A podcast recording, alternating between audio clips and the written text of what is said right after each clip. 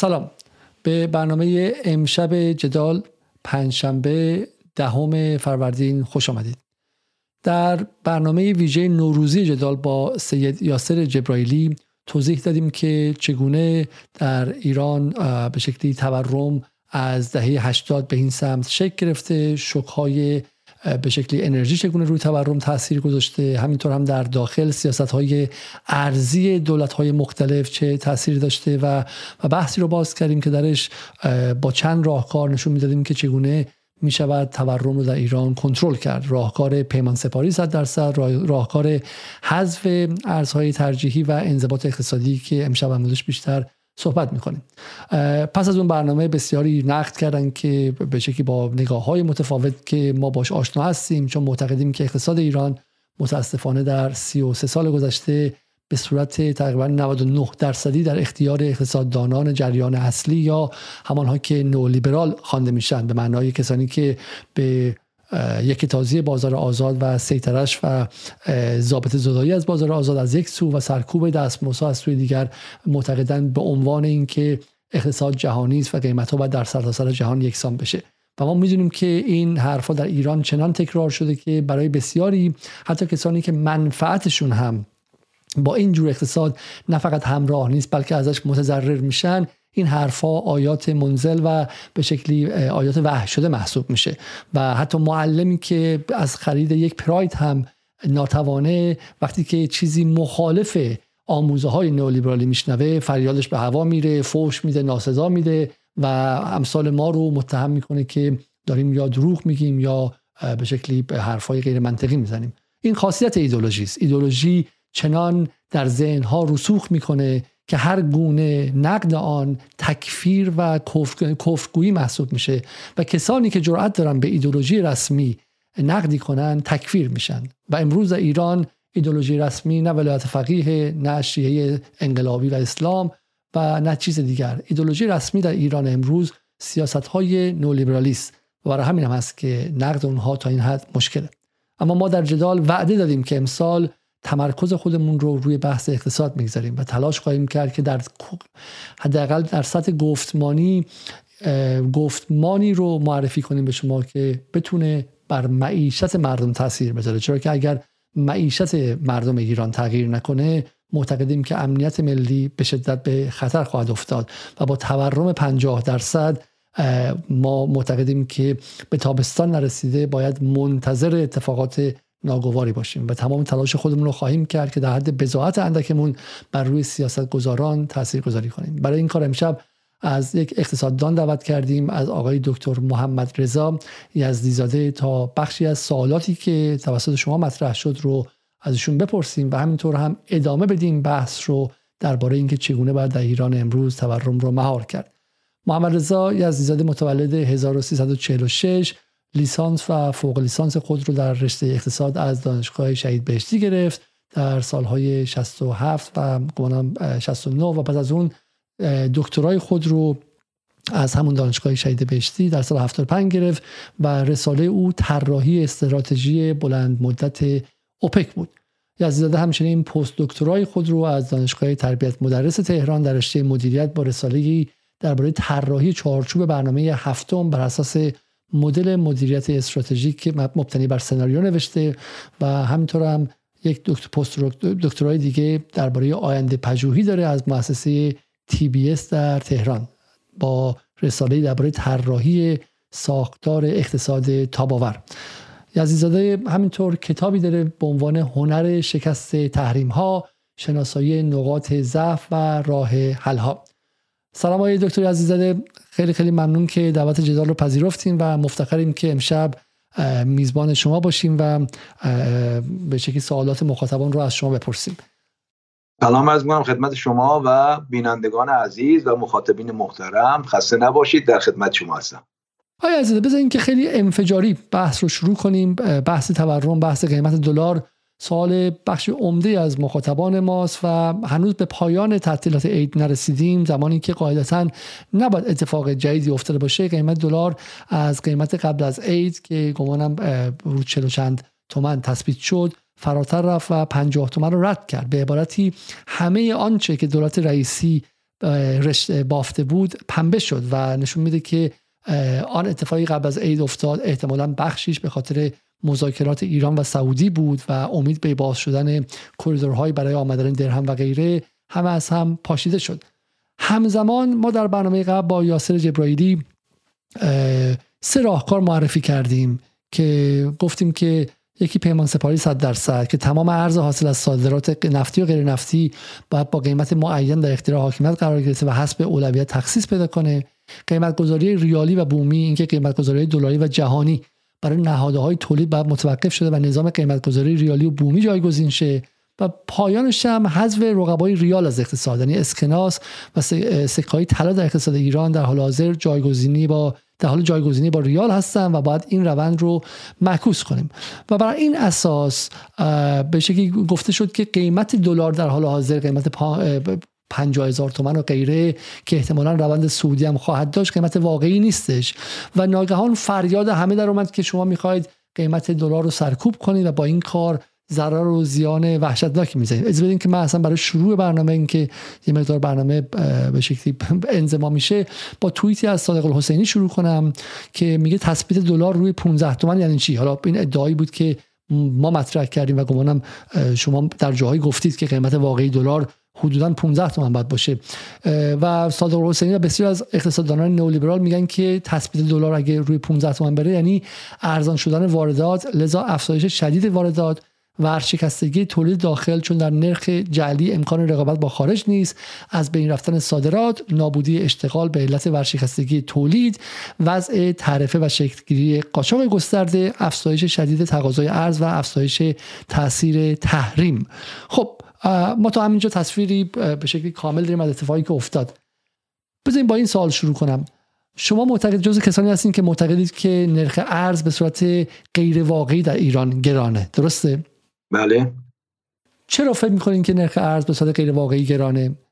و اگر ارز ارزان تر آیا اتفاقاتی که امثال صادق الحسینی گفتن محقق نخواهد شد؟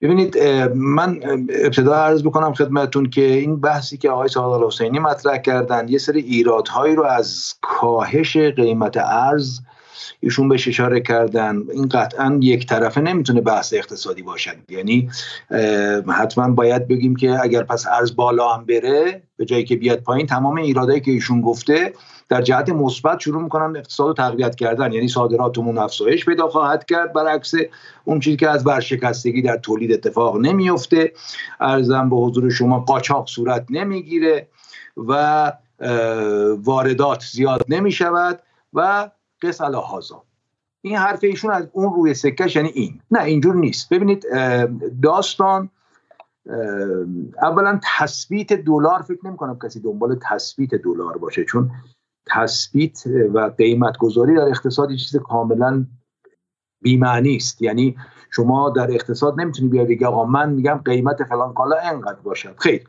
دولت باید عوامل عرضه و تقاضا رو طوری کنترل بکنه که اون قیمت برسه. یعنی اگر فرض بفهمید من میگم آقا دلار تو کشور من قیمتش 15 تومن یا کمتر هست. باید ببینم آیا راهکاری دارم که تقاضا و عرضه رو طوری مدیریت بکنم که به اینجا برسد یا نه؟ اگر می‌توانم حرفم حسابه. اگر نمی‌توانم حرفی بی حساب دارم می‌زنم.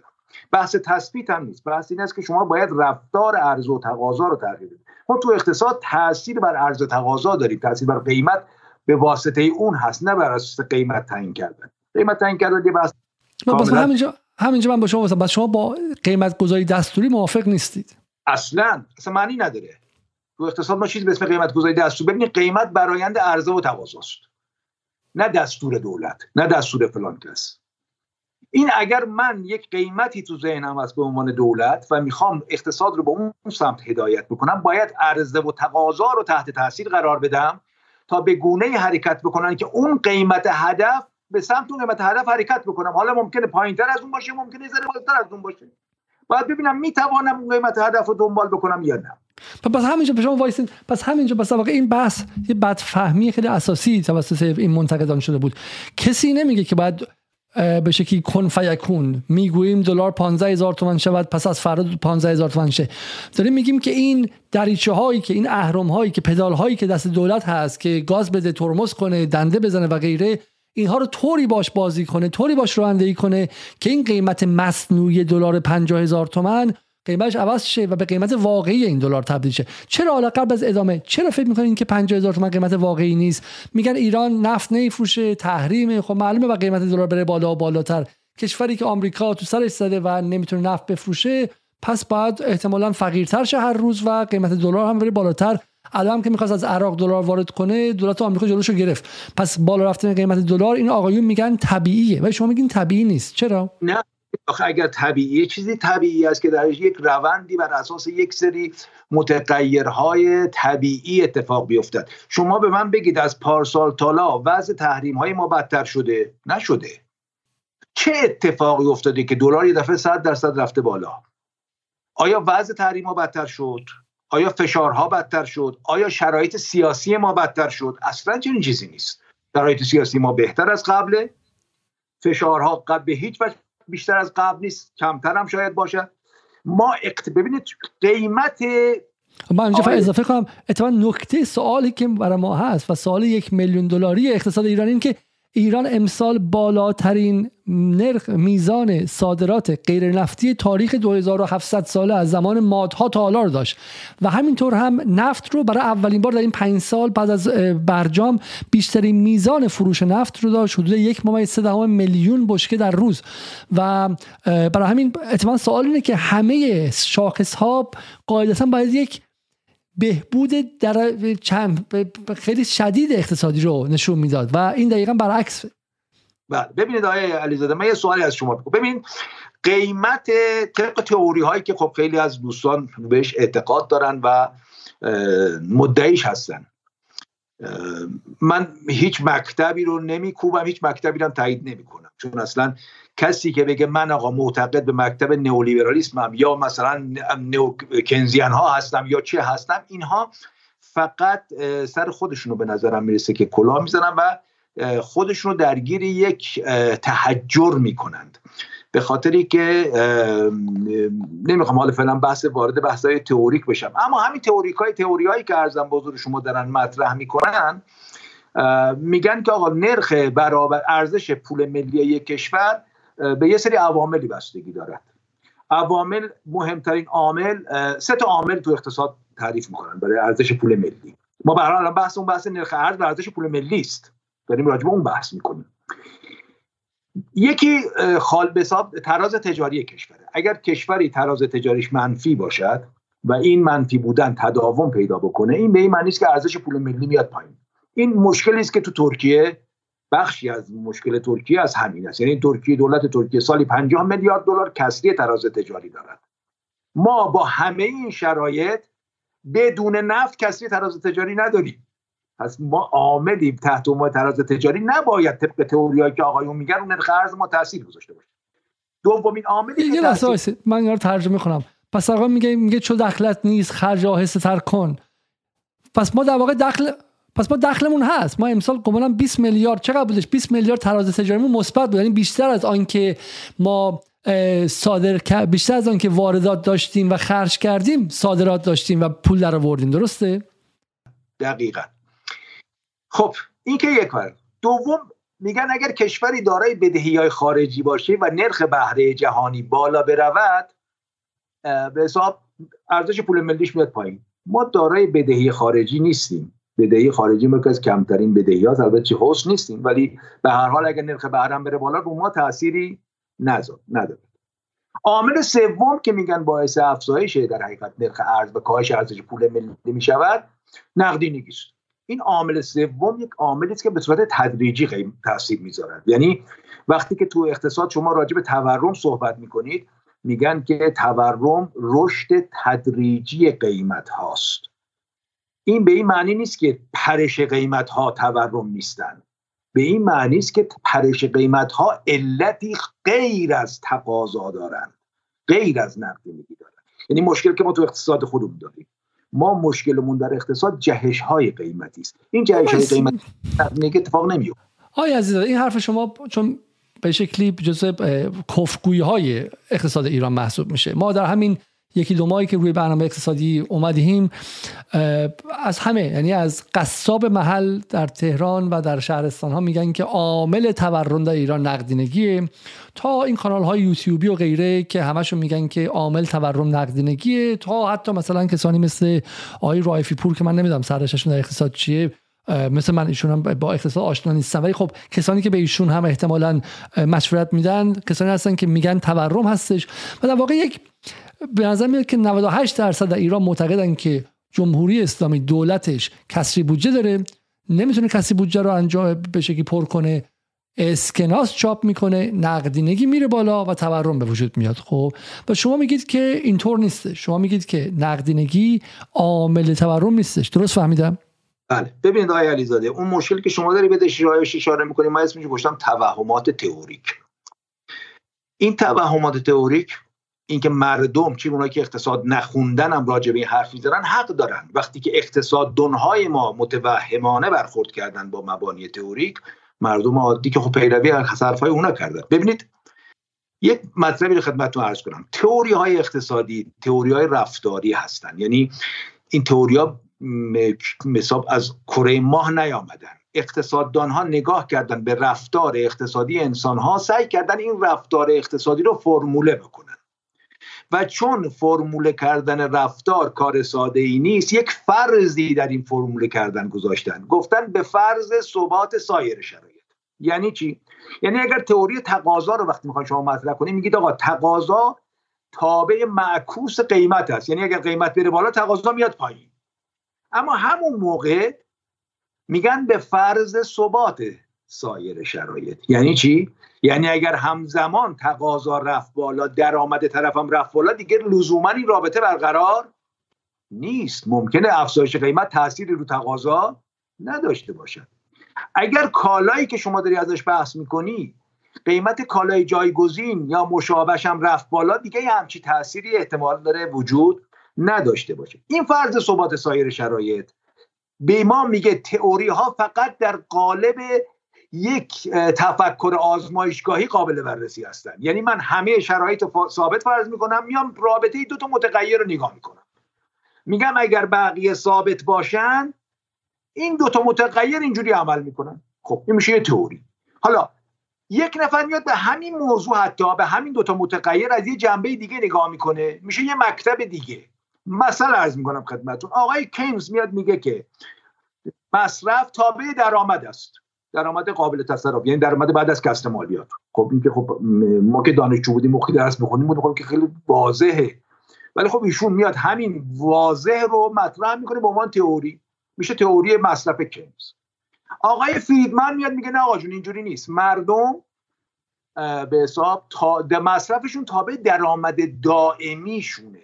با نوسانات درآمدی چندان ممکنه مصرفشون رو تغییر ندهند. یکی دیگه میاد میگه آقا مصرف چشم همچشمی هم رو مصرف تاثیر داره. اینا میشه تئوری های مختلف. اینا به یک موضوع نگاه می‌کنن از جنبه های مختلف. همش درسته همش هم غلطه. یعنی نمی‌تونی شما بگی آقا این فقط درسته بقیه رو من قبول ندارم. من آقا نئولیبرالیسم من بقیه رو قبول ندارم. خب منم تو خودت می‌ذاری تو تعجب چنین چیزی نیست. ضمن این که دقت بکنید حتی تئوری های نئولیبرالیسم یا نئوکنزیان یا هر تئوری دیگه با فرض ثبات سایر شرایطی که عملا وجود ندارد.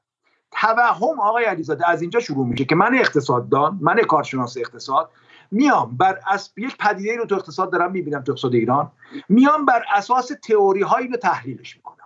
ببینم مشکل چیه. یادم میره که این تئوری ها فرض ثبات سایر شرایط دارند اگر داری تحلیل می‌کنی حواست باشه این سایر شرایط ثابت نبودن که تو داری این پدیده اتفاق افتاده. کاری به اون ندارم. میام میگم آقا کنز علیه السلام گفت فلان فریدمن علیه السلام فلان گفت پس همینی که هست. آقای فریدمن گفت آقا تقاضا تورم هیچ جور ریشه غیر پولی ندارد. خب. پس اگر اینو گفته منم قبول دارم پس باید بیام آقا یه جوری پیدا بکنم و اثبات بکنم که این ریشه پولی دارد. حالا چه داشته چه نداشته است بنابراین مسئله رو با فرض ثبات سایر شرایط تحلیل می‌کنم و از اون بدتر با فرض ثبات سایر شرایط راه حل ارائه میدم. میشه وضعمون حالا تو این وسط یک کج فهمی های دیگه هم اتفاق میفته یعنی برداشت های اشتباهی میشه که یه دفعه شما نگاه می‌کنید تو چهل سال گذشته اقتصاد های ما عمدتا هم که شما فرمودید از تفکر نولیبرالیسم در حقیقت ارزم بزرگ شما پیروی کردن. و همه هم مدعی هستند و به هر کدوم هم صحبت بکنی شما میگی تکفیر دیگه حالا به چیزای دیگه هم با آدم میگن. این آقایون تو چهل سال گذشته نفهمیدن در همون تئوری هایی که حتی بهش اعتقاد دارن با فرض ثبات سایر شرایط هم از یادشون رفته نفهمیدن واقعیت چی بوده. راجب تورم صحبت می‌کنیم راجب تورم بیایم بحث بکنیم. از این توهم تئوری راجب تورم. ببینید این آقایون تو چهل سال گذشته فرق بین نرخ سود سپرده و نرخ اوراق قرضه دولتی رو نرخ بهره اوراق قرضه دولتی در تشخیص ندادن. میگن کسر بودجه دولت دچار مشکل کرده کشور رو. دولت امریکا تو 100 سال گذشته 85 سال کسر بودجه داشته چطور اون با دچار مشکل نشده. چون اون فرق بین اوراق قرضه رو با نرخ سود سپرده رو فهمیده که چیه. اینو می‌خوام توضیح بدم. ببینید به خاطر این نیستش که آمریکا تورم خودش صادر کرده به بقیه کشورها. نه نه. نه اصلا بحث اون نیست. ببینید بحث اون بحث کنار خودش. من می‌خوام بیام مثلا اینجا اصلا بلش این حرف من راجع به امریکا رو شما فراموش کنید. بگید آقا اصلا ندیم روی در حقیقت در بزرگ. چون می‌دونم حالا یه دو دنبال زیر بغل مار میگردن توی او قضیه. اینا رو ولش کنید. آقا شما آمدید. چهل سال آقایون مدعی. میگید کسری بودجه دولت دچار مشکل کرده اقتصاد رو. راه حل پیشنهادیتون تو چهل سال گذشته افزایش نرخ سود سپرده بانکی بوده. یه لحظه یه لحظه وایسی. اصلا یه لحظه وایسی.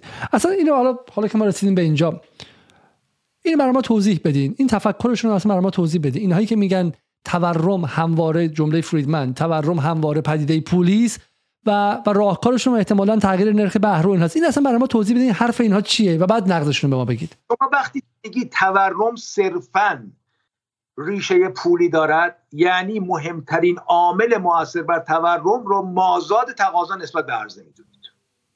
یعنی پول که زیاد میشه تقاضا میره بالا چون عرضه به راحتی عکس العمل نمی‌تونه نشون بده یا دچار تعینات یا اشتغال کامل به قول خودشون یا الان فعلا به تو کوتاه مدت نمی‌تونه این کارو بکنه.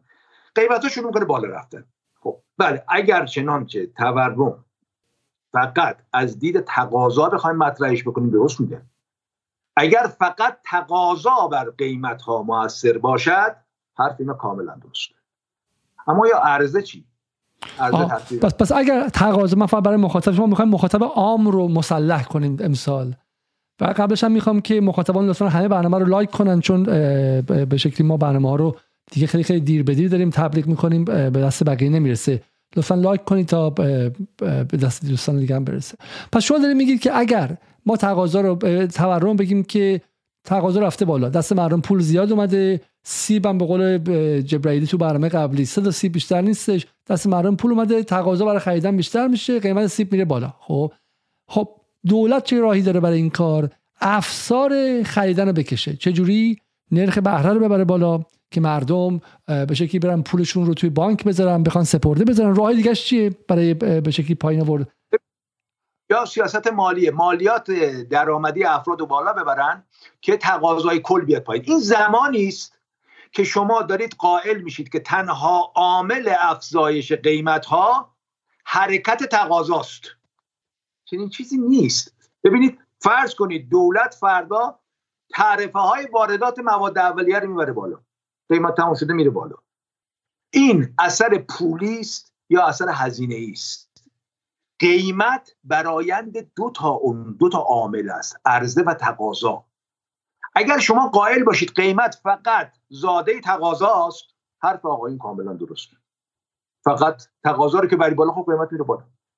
تقاضا چرا میره بالا؟ نقدینگی رفته بالا. پول دست مردم زیاد شده. اما آیا واقعا اینجوری است؟ آیا عرضه و قیمت تمام شده تاثیر ندارد؟ مگه میشه همچی چیزی؟ مگر میشه همچی چیزی؟ قیمت تمام شده تاثیر داره رو قیمت. چرا؟ چون قیمت زاده دو تا عامل عرضه و تقاضاست نه فقط یک عامل.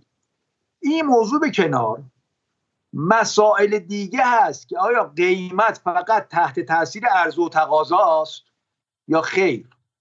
یعنی قیمت فقط تابع تقاضایی است که به واسطه نقدینگی جابجا می شود اگر چنین چیزی هست چرا در تمام اقتصاد دنیا شما با تورم های بخشی مواجه میشید؟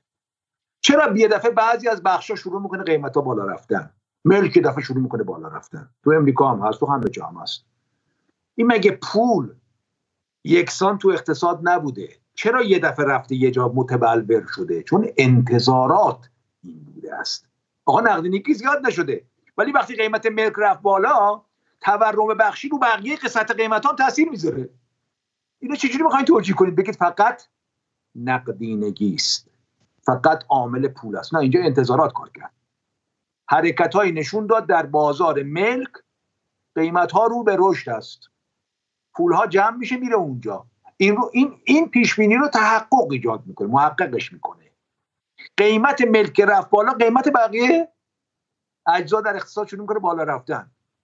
بدونی که نقدینگی رو شما زیاد کرده باشید. واسه کنید نقدینگی ثابت است فقط از یه جابجایی.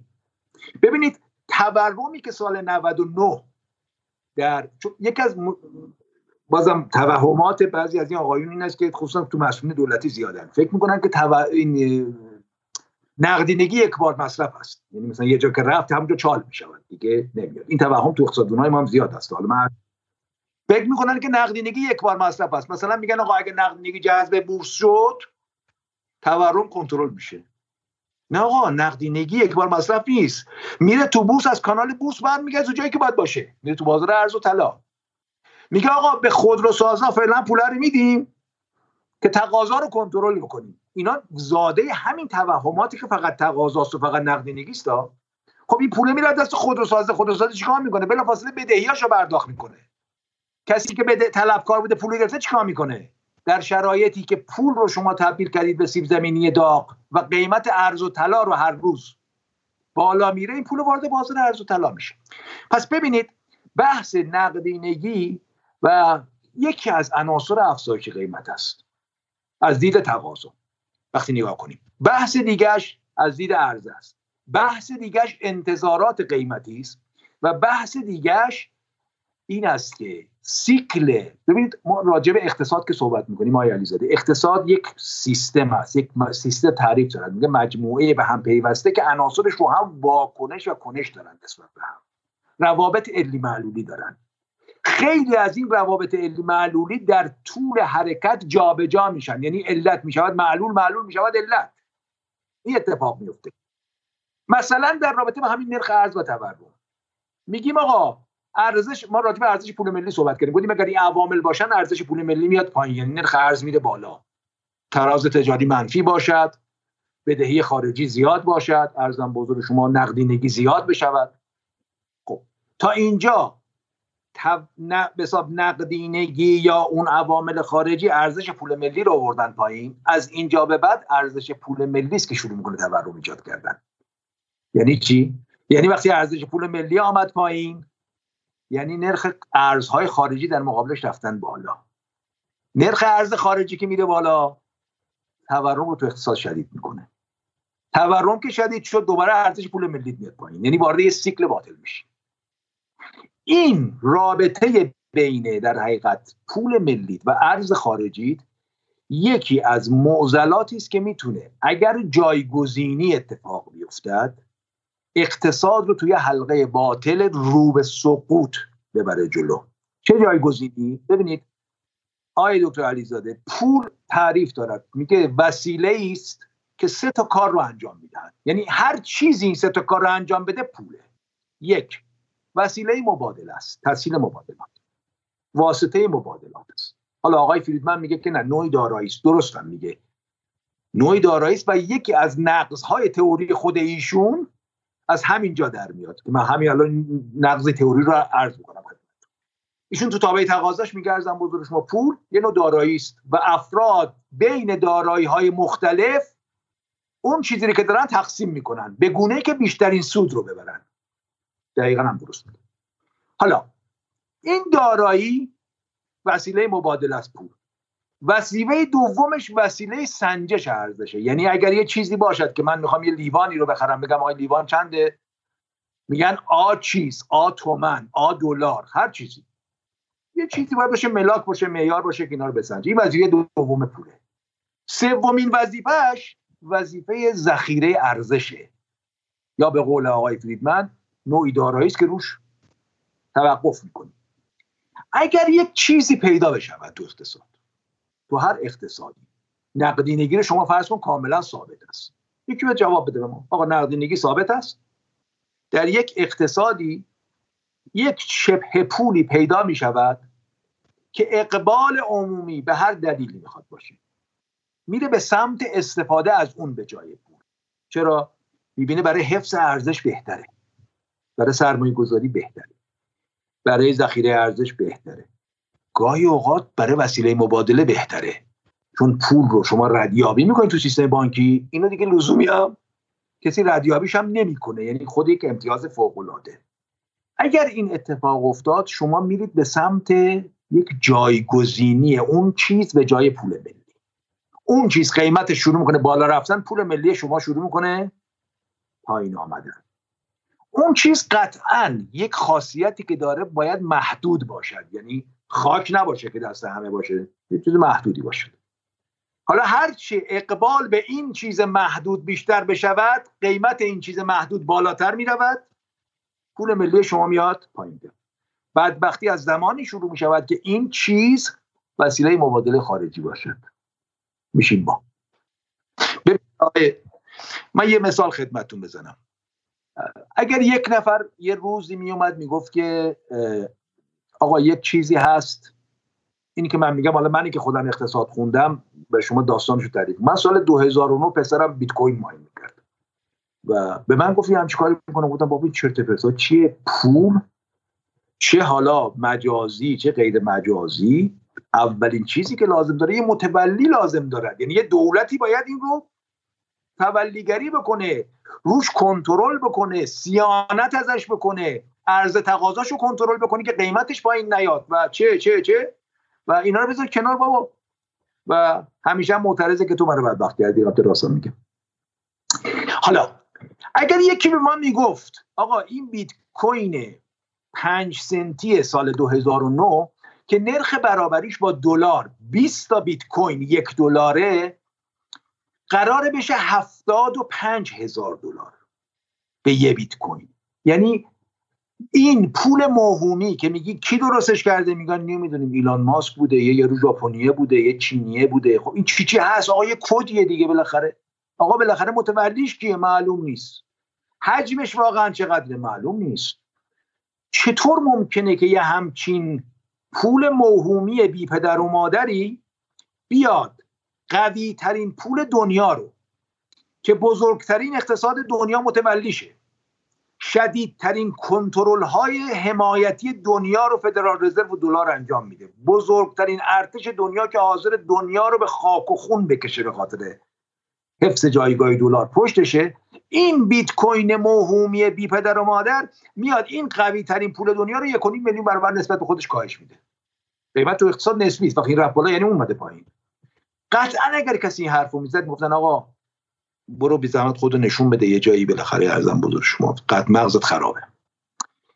چرا این اتفاق افتاده تو اقتصاد؟ آقایونی که اقتصاد خوندن بیان تحلیل بکنن. چرا یک پول موهومی بی پدر و مادر پول مهمترین متغیر اقتصاده؟ ما از, پول مهمتر تو اقتصاد نداریم. ابزار جنگ اقتصادی است. یعنی شما تو تمام جنگ اقتصادی حمله به پول ملی اساس حمله به اقتصاد است. اگر کسی وارد جنگ اقتصادی میشه یکی پول ملیش حمله می‌کنه. چرا این اتفاق افتاده؟ چرا ارزم به حضور شما این پول موهومی تونستی همچی کاری بکنه از هر کی که بپرسی نهایتا به جواب میده. میگه آقا این پول درسته بی پدر و مادره. متولی هم نداره. اما یه مزیت داره. میگه چیه آقا مزیتش؟ میگه نقل و انتقال بدون نیاز به ثبت. کنترلش به راحتی اتفاق نمیفته FATF نداره. FATF نداره. ببینید یعنی یک امتیاز نقل و انتقال بدون ثبت. خب چرا بیت کوین پس قیمتش بالا رفت؟ چون نقل و انتقالاتش بازرسی روشون انجام نمیشه و نظارت روش نیست.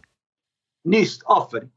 و به همین دلیل هم هست که آیه دکتر علیزاده به محض اینکه دولت امریکا یک مقدار کنترل روی می‌ذاره بیت کوین 75000 دلار به زیر 20000 دلار سقوط می‌کنه. فقط یه مقدار نقل و انتقالش رو کنترل می‌کنه. از دوستان اقتصاددانی که همه چیز رو به پول وصل می‌کنن سوال می‌کنم. اگر دولت امریکا فردا اعلام بکنه که آقا بیت کوین عین دلار که هر یک دلارش زیر نظر فدرال رزرو باید جابجا جا بشود ارزش بیت کوین به چقدر می‌رسه؟ یه نظری بدم.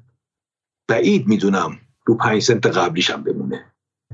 اگر یک امتیاز یک شبه پول آقای دکتر علیزاده می‌تواند قوی ترین پول دنیا رو یک و نیم میلیون برابر در برابر خودش کاهش بده از دوستان باید پرسید.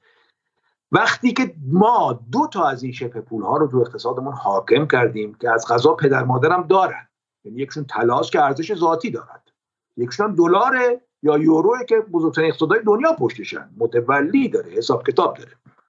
این دو تا شبه پول آوردیم تو اقتصاد حاکم کردیم. طرف می‌خواد پس انداز بکنه پول نگه نداره برو.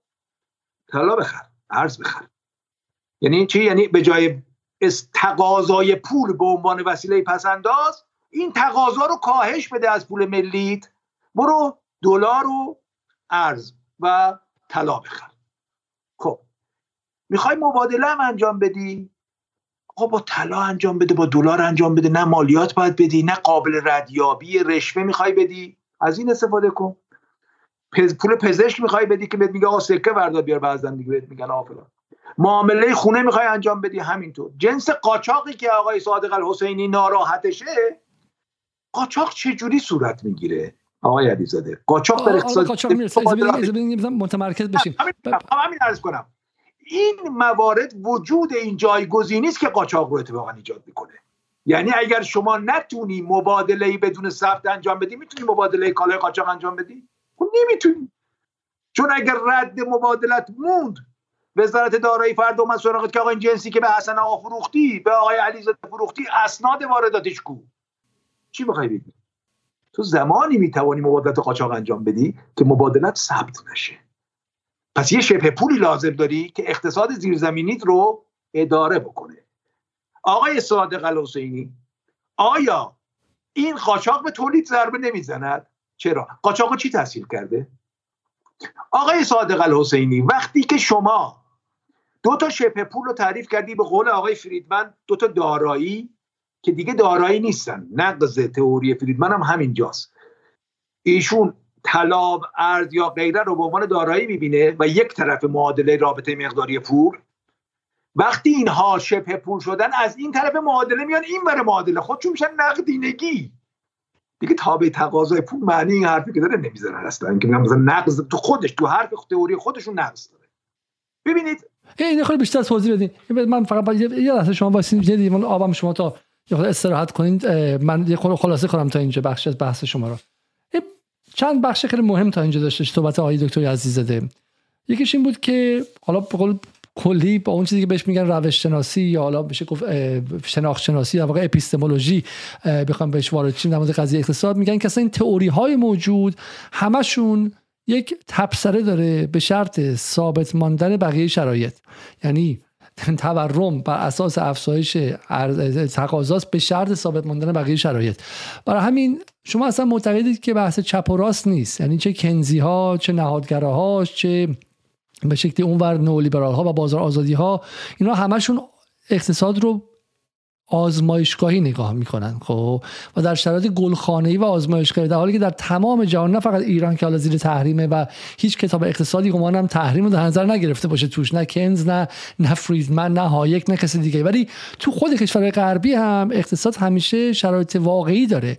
شرایط واقعی و انزمامی داره نه شرایط انتظایی و شرایط گلخانه پس این نکته اول. پس ما نیازمند اندیشه اقتصادی هستیم نه فرمول های از پیش ساخته اقتصادی که از کتاب های خارجی برداریم تلپی بندازیم اینجا کار نکنه و بعد تو سر خودمون بزنیم. نکته اولش این بود. نکته دوم که نکته جالبی بود دکتر گفتن اینکه در اقتصاد این اینو مهم دقت کنید که علت و معلول می‌تونه جای جاشون عوض شه. یعنی شما مثلا می‌تونید به شکلی حالا تحریم می‌تونه به شکلی حالا چیزی حالا شما نقدینگی گفتید خب؟ یا اصلا کسری تجار... کسری بودجه. می‌تونه باعث کاهش ارزش پول ملی شه. این واقع ارزش کاهش ارزش پول ملی اینجا معلوله.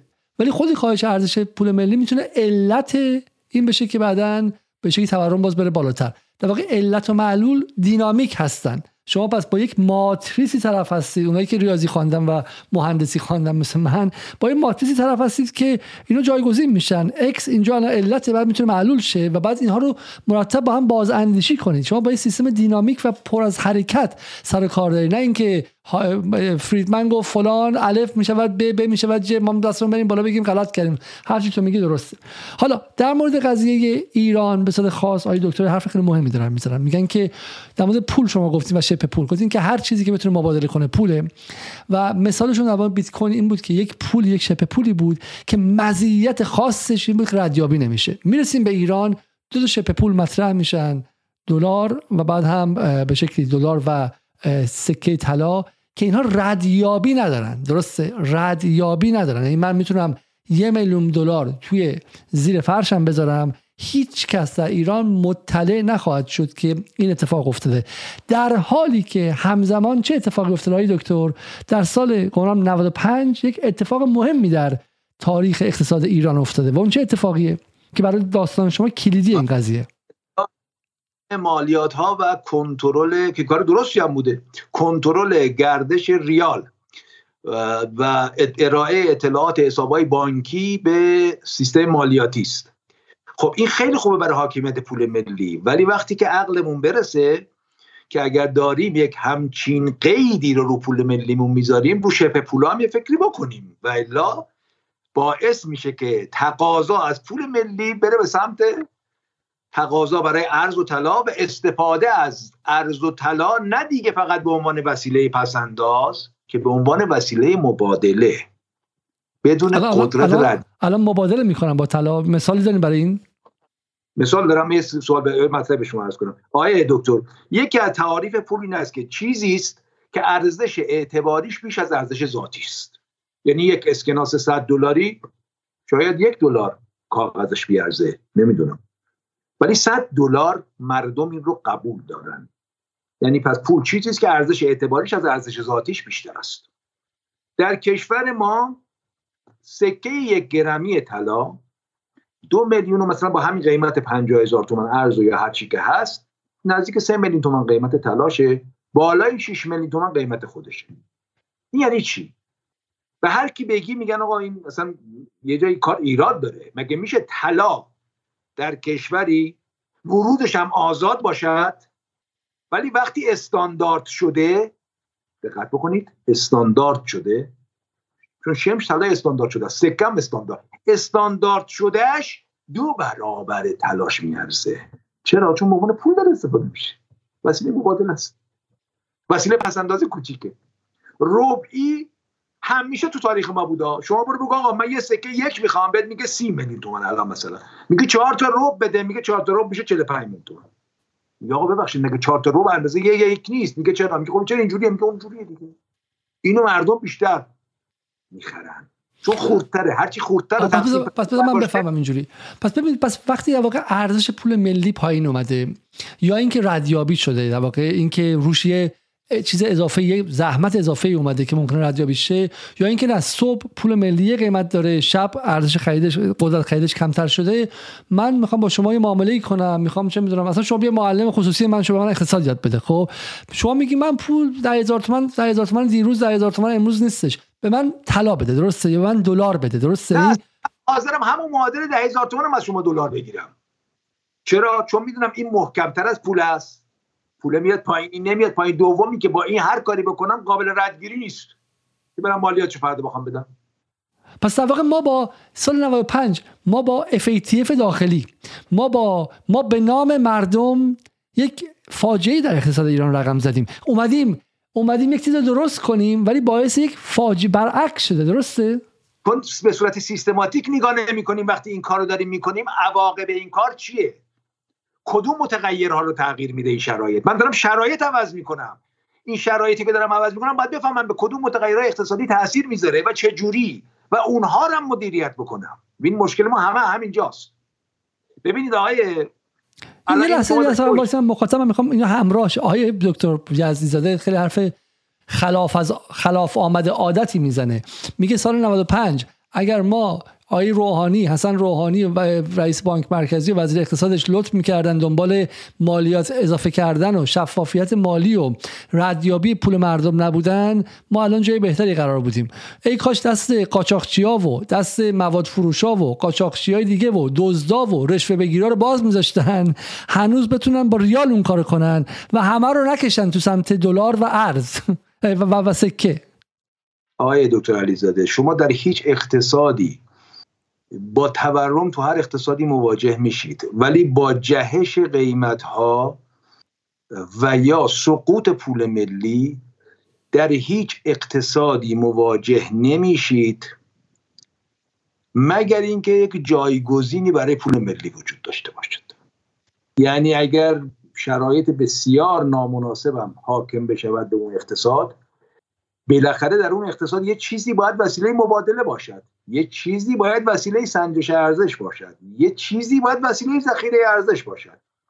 اگر شما جایگزینی برای پول ملی درست نکنی این اتفاق نخواهد افتاد. و سقوط نمی‌کنه که یکی دیگه بیا جاشو بگیره و هر روز ارزشش رو نسبت به اون از دست بدهد. ببینید شما تو اقتصاد روسیه رو نگاه بکنید. خیلی مثال نزدیک و جالبی است. کشوری است که تک محصولی است اقتصادش یعنی رو گاز و نفت است. وضعیت صادرات گاز دوستانی که نمی‌دونن خدمت رو عرض کنم از وضعیت صادرات نفت مراتب بدتره. یعنی به خاطری که گاز عموما بر اساس لوله منتقل میشه ولی نفت شما می‌تونی همه جا مشتری واسش پیدا کنی. ولی وقتی که لوله کشی کردی گاز رو برای اروپا و میرن میترکوننش یعنی که آقا به راحتی گاز رو جای دیگه نمی‌تونی بفروشی. بنابراین وضعیت اقتصادی روسیه بسیار بدتر تک محصولی بسیار بدتر از ما بود. منابع مالیش رو ارزم شما ثروتش هم که خب بلوکه کردن و ندادن. 300 میلیارد دلارشه درسته؟ بله بله. تحریم هایی که روش اجرا کردن تقریبا دو نیم برابر ماست. تعداد تحریم ها و نوع تحریم هایی که گذاشتن روش. و درگیر یک جنگ بزرگم کردنش. جنگی که بخوایم و نخوایم کل اروپا و امریکا جلوش وایساده جنگ جنگ متعارف است. بله ارزان بزرگ شما جنگ غیر متعارف نیست ولی به حال هزینه دارد این جنگ. این اقتصاد بعد از یک همچین حجمه ای و یک همچین فشاری یک نوسان می‌کنه و تورمش امروز زیر تقریبا حالا قبل از امروز اول بگیم این اتفاقی که میفته بر اساس جنگ در این تصویر داریم می‌بینیم که تورم به 17 ممیز 8 درصد می‌رسه. یعنی از تقریبا دو درصد در ابتدای سال دو در اوایل سال 2020 ما رشد حدودا 15 درصدی رو داریم اینجا و تورم به 17 ممیز 8 درصد در آوریل یا اردیبهشت سال 1401 می‌رسه. بله. و امروز تورمشون حول و حوش 7 درصده. ارزش پول ملیشون 20 درصد افزایش پیدا کرده. چرا؟ آیا اونجوری که آقای رئیس کل بانک مرکزی ما میگه من می‌خوام از الگوی روسیه استفاده کنم که خودم نمی‌دونه الگوی روسیه چیه؟ و فکر می‌کنن فقط بحث پیمان سپاریه؟ نه.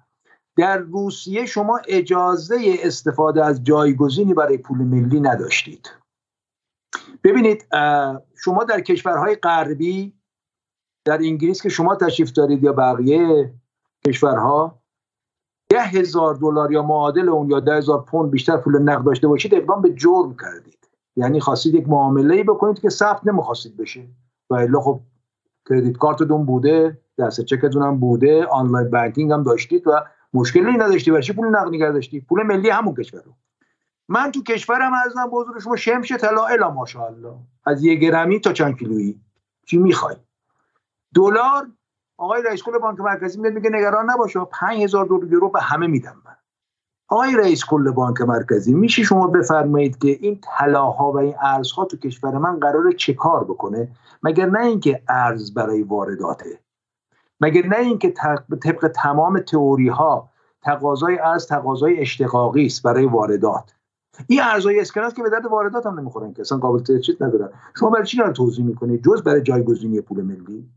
نه. ببینید پس اگر این جایگزینی وجود نداشته باشه امکان نداره شما فروپاشی اقتصادی یا سقوط رو ببینید. شما تو آرژانتین الان تورم 100 درصدی رو ببینید. چون اونجا هم امکان جایگزینی هست. تو ترکیه تورم بالا رو می‌بینید. جدای از 50 میلیارد دلار کسی تجاریش اجازه استفاده از ارز خارجی تا یه حدی بله. یعنی هر جا که این هر چیز جا راحت در جا بیفته بس خرابتر میشه. و یا مسکوکات طلا البته مسکوکات طلا دیگه اونجا نیست که تو کشور ما هست که الحمدلله میگن شمش یه گرمی هم می‌زنیم که هر کی دلش خواست داشته باشه دیگه کوچولو هم باشه بزرگ باشه. ببینید پول ملی ارز کردم مهمترین متغیره. یعنی سیانت از پول ملی بزرگترین وظیفه دولته. سیانت از پول ملی نه اینکه مواظب باشیم موقع نقدینگی نره بالا. یه موقع ممکن ناچار باشیم بریم نقدینگی بالا. ضمن که می‌خوام میگم نقدینگی هم اشتباه بردیم بالا. یعنی اشتباهمون در افزایش نقدینگی این بود است که نفهمیدیم سود سپرده رو وقتی می‌بریم بالا موتور خلق نقدینگی بانکار داریم تقویت می‌رسیم اون بحث سپرده من می‌خوام بهش برسم جداگانه ببین برای فهم برای فهم مخاطب. پس شما میگید که برای فهم مخاطب. شما نمیگید نقدینگی عامل تورم نیست. شما دارید میگید که نقدینگی باعث تورم تدریجی است. عامل جهش تورم نمی‌تونه باشه. اجازه بدین که با هم دیگه تصویری ببینیم. این تصویر شاید کمک کنه. این روند 44 ساله نرخ رشد پایه پولی که با رنگ سبز دیده میشه نقدینگی که با رنگ آبی دیده میشه و تورم که با رنگ قرمز دیده میشه. این رو همشری منتشر کرده و در زمان دولت قبل و ادعاشون اینه که نوعی همبستگی بین این سه عامل وجود داره. و همین برای همین بر همین اساس نتیجه می‌گیرن که تورم بر اساس افزایش نقدینگی اضافه میشه. جواب شما به این چیه؟ سال 72 73 بذارید هفت بدید. 70 سال 66 که تورم جهش داره. سال 72 73 که جهش داره. سال 86 که جهش داره و سال 91 که جهش داره و بعدی هم که سال 98 که جهش داره. اینا میگن آقا هر جایی که غرب با ما بد شده ما فروش نفتمون کم شده یا مثلا نقدینگی رو خودمون زیاد کردیم پول منتشر کردیم این حرفاست شما داری میگی که یک عامله بذار من تموم کنم این رو. شما میگی یک عامل مهمه و اونم این که ما ضریب جایگزینی رو یعنی اینکه ریالو بریم به چیزهای دیگه جایگزین کنیم. ماشین بخریم ملک بخریم طلا بخریم سکه بخریم بیت کوین بخریم هر چی که بگی بخریم. فقط فقط ریال دستمون نباشه. اون ضریب جایگزینی از یه حدی که بیشتر شه خود تشدید شونده میشه. دیگه سیکل سیکل به شکلی گلوله برفی میشه. ولی آیه یزدی عزیز اون که فقط سال 94 5 به بعد اتفاق افتاد قبل از اون که اینا نبود. جهش های تورمی قبلی رو شما چطوری توجیه می‌کنید یا به شکلی توصیف می‌کنید؟ من عرض خدمت این نمودار خیلی نمودار جالبیه. شما نگاه بکنید سال 57 و 58 نقدینگی و پایه پولی نقدینگی به شدت میاد پایین پایه پولی همینطور ولی تورم شروع می‌کنه بالا رفتن. مگه نمیگن همسوه؟ بالاخره چیزی که میگیم همسوه باید توجیه داشته باشه دیگه. این یعنی چی؟ یعنی ما میگیم همسوه ولی یه سری عوامل دیگه هم هست. حالا فعلا اونا رو بیخیال. از سال به حساب ارزم بزرگ شما هفتاد و بله هفتاد و هفت. از سال 77 اگر دقت بکنید تا 87 تورم پایین در صورتی که نقدینگی و پای پولی بالاست. چرا؟ مگه نه نباید همزمان با هم برن جلو؟ و بعد دوباره همسو میشن. بعد از سالهای 90 شروع می‌کنه دوباره اینها همسو شدن. ببینید اگر قرار بود فقط نقدینگی باعث تورم می‌شد زمان آقای هاشمی ما 643 درصد رشد نقدینگی داشتیم. زمان آقای خاتمی 486 درصد. یعنی خیلی هم ارزم بزرگ شما فکر نکنیم پایین تر نقدینگی رفته بالا. اما تورم در زمان آقای خاتمی نگاه بکنید ببینید چقدر پایینه. چرا این اتفاق افتاده؟ چون تو اون زمان تهدیدی برای در حقیقت پول ملی و یا مسئله ارزی وجود نداشت. ببینید از دید تاریخی من می‌خوام عرض کنم خدمتون ما اولین جایگزینی هایی که توی پول ملیمون صورت گرفت قبلش بود. یعنی در تاریخ جمع نگاه می‌کنید قبل از انقلابم ما همیشه صحبت این داشتیم که آقا طلا بخر طلا سرمایه است.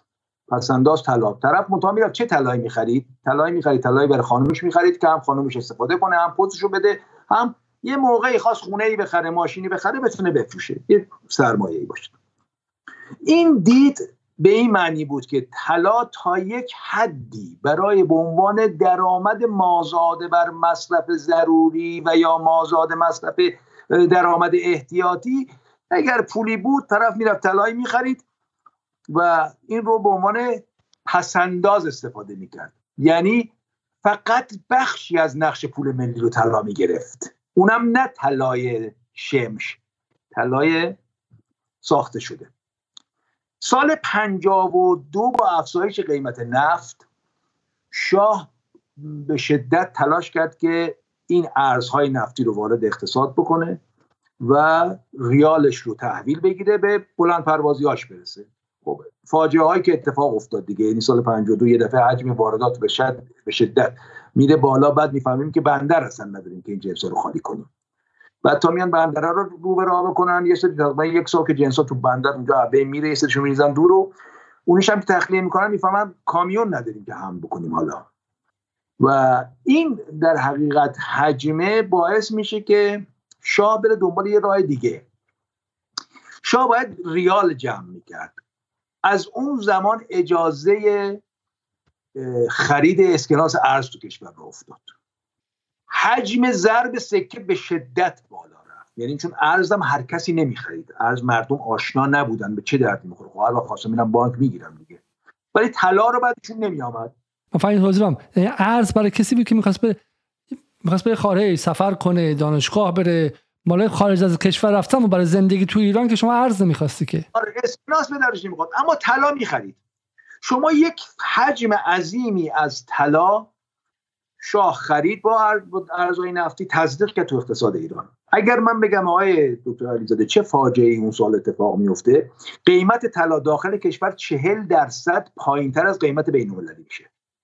یعنی اگر شما طلا رو اینجا میخریدی یک کیلو میبردی دم مرز میفروختی 63 درصد سود می‌کردی برمیگشتی پول دلار می‌خرید دلار میبردی ریال می‌کردی دوباره طلا میخریدی میبردی. یک سفر رفت و برگشت 60 درصد سود. آنی. حجم عظیمی از سکه. یاد بود. شما اون موقع یک پهلوی دو پهلوی پنج پهلوی ده پهلوی دو نیم پهلوی هر جوری که می‌شد.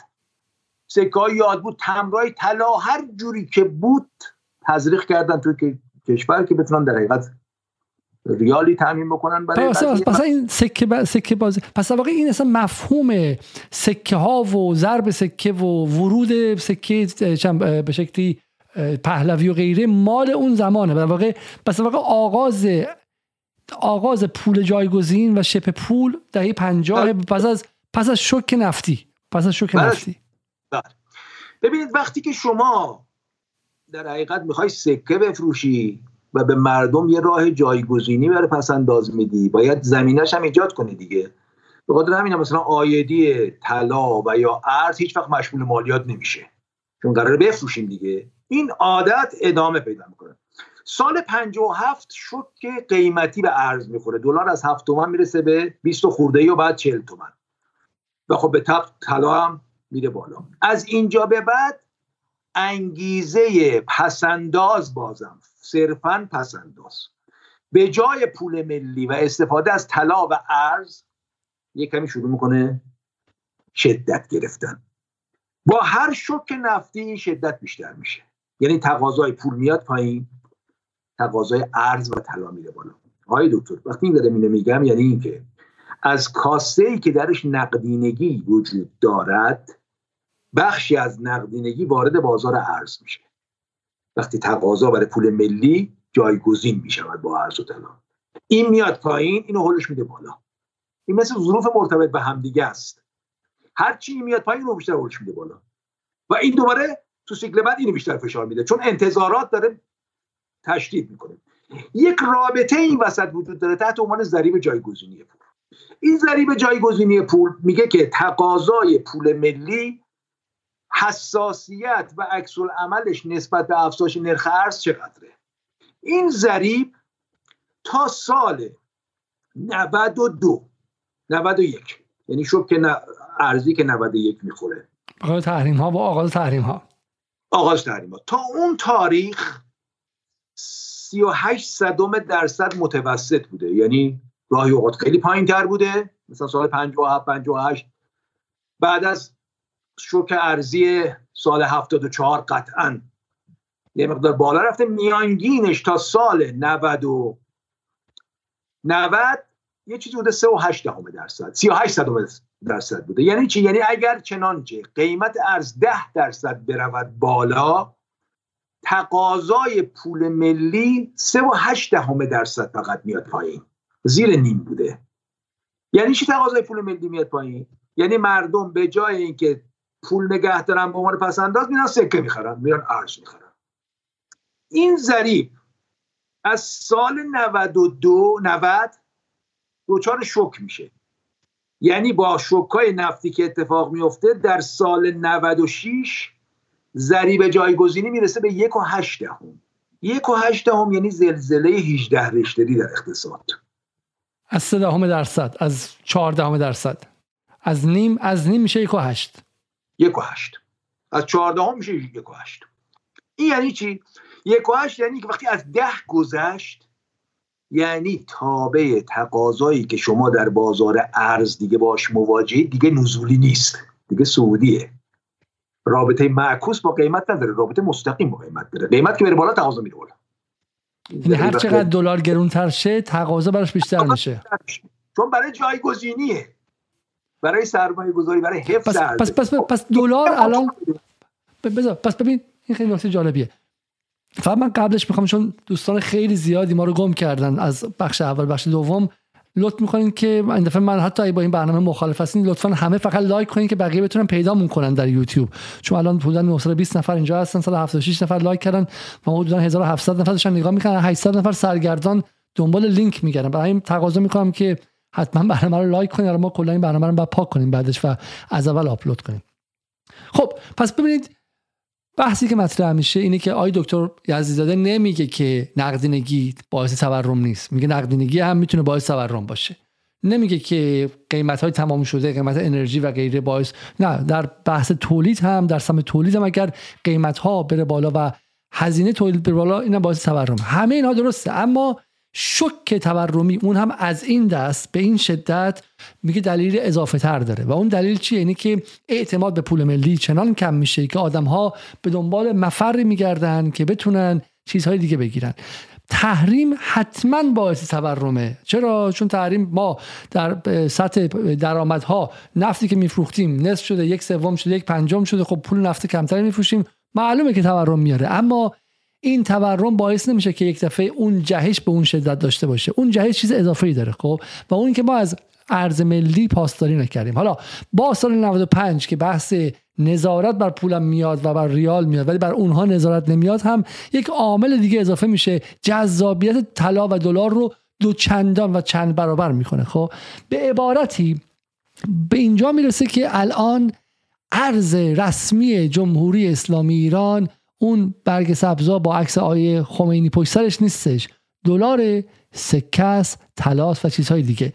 پس به عبارتی مشکل ما اینکه دلار داره هی گرون میشه نیستش که آقا ما تحریم این پول نداریم واردات کنیم باهاش به دلار نیاز داریم. نه ما دلار رو برای واردات برای خروج از کشور نمی‌خوایم. ما دلار رو برای زیر بالشمون می‌خوایم که ما قدیما مادر بزرگا تا اینجا دستشون طلا به شکلی علنگو بود. تو روستا هنوز هستش. خب ما دلار رو برای گاف صندوق خونمون برای زیر بالشمون می‌خوایم که مطمئن باشیم فردا ریال اگر واقعا به صفرم تبدیل شد ما یه چیز دستمون هست. پس پس این در واقع تقاضای عظیم برای دلار به خاطر افزایش نرخ جایگزینیه. به خاطر اینکه دیگر کسی در ایران به ریال اعتماد ندارد. و این اوضاع بدتر هم میشه. پس آقای دکتر عزیز همینجا پیش بینی کنید. با این وضع اگر پیش بره و ابراهیم رئیسی اگر همین روند رو داشته باشه و مخبر و اون آقای میرکاظمی که همه کاره اقتصاد در حال حاضر این کارا رو ادامه بدن دلار 100 تومن هم رد بخواین. درست به زودی. ببینید آقای دکتر من می‌خوام عرض می‌کنم خدمتتون که اصلا حدی رو شما نمی‌تونید متصور باشید. از 100 تومن بیشتر. حدی رو شما نمی‌تونید بذارید. ببینید وقتی بحث جایگزینی است وقتی بحث جایگزینی است و ضریب از یک میگذره یعنی اینکه به ازای هر شوک ده درصدی 20 درصد پول ملی کم تقاضاش میشه. این پول حجم پول ملی هر چقدر هست 20 درصدش وارد بازار ارز میشه. یعنی این. این یعنی این که اینا نمی‌فهمن. و بعد موضوع چیز دیگه است آقای ببینید موضوع برعکس شدن جریانه. یعنی شما یه موقع میگی آقا تورم باعث کاهش ارزش پول ملی من میشه. الان کاهش ارزش پول ملی باعث تورمه. اون معلول علت عوض شدن. کاهش ارزش پول ملی چرا داره اتفاق میفته؟ چون یه بازار خودت ساختی برای جایگزین کردن پول ملی. میگی مگه خولی بری آقا پول نگرداری بیا به طلا بدم. بیا ارز بهت بدم. معامله کن کسی نمی‌تونه پیدا کنه ازت مالیات بگیره. خودش هم که به عنوان دارایی مشمول مالیات نیست. ریسکش هم صفر. آقای صادق الحسینی شما نگران تولیدید کدوم ابلهی الان حاضر است؟ سود اینا همه مولود عدم کنترل بازار نرخ ارز است. وقتی اون بحث 15 هزار تومن ایشون داره مطرح می‌کنه اون بحث 15 هزار تومن یا هر چیز دیگری مولود کنترل بازار ارز و طلا باید باشه. چرا؟ چون شما بازاری رو دارید. ببینید آقای دکتر بازاری رو دارید که تقاضا درش سعودی شده. آقای رئیسی اینو باید بفهمه. آقای رئیس کل بانک مرکزیش اگه بفهمه اینو باید بفهمه. آقای وزیر اقتصادش اگه بفهمه باید اینو بفهمه. آقای میر کاظمی اگر بفهمه باید اینو بفهمه. آقای مخبر اگر بفهمه باید اینو بفهمه. که شما با بازاری مواجه هستید که تابش سعودی است. قیمت بره بالا تقاضا میره بالا. یک. دو. حجم عرضه تو این بازار چقدره؟ هیچ. شما هی ذخایر کشور رو تصدیق بکن تو این. مگه چقدر می‌تونی ذخیره تصدیق بکنی؟ حجم تقاضا چقدره؟ حجم تقاضا معادل کل نقدی کشور. وقتی بحث جایگزینیه. این بخاطر این میگم حدی نداره. اگر تو بازاری با این شرایط مواجه شدی اصول اولیه اقتصاد میگه. میگه آقا اگر رو عرضه تنها داری یا عرضه دچار مشکله یا به این شکل ها تقاضات سعودی شده تو برای کنترل این بازار نمیگه قیمت. من میگم 4200 تومن ها. همین دیگه هست.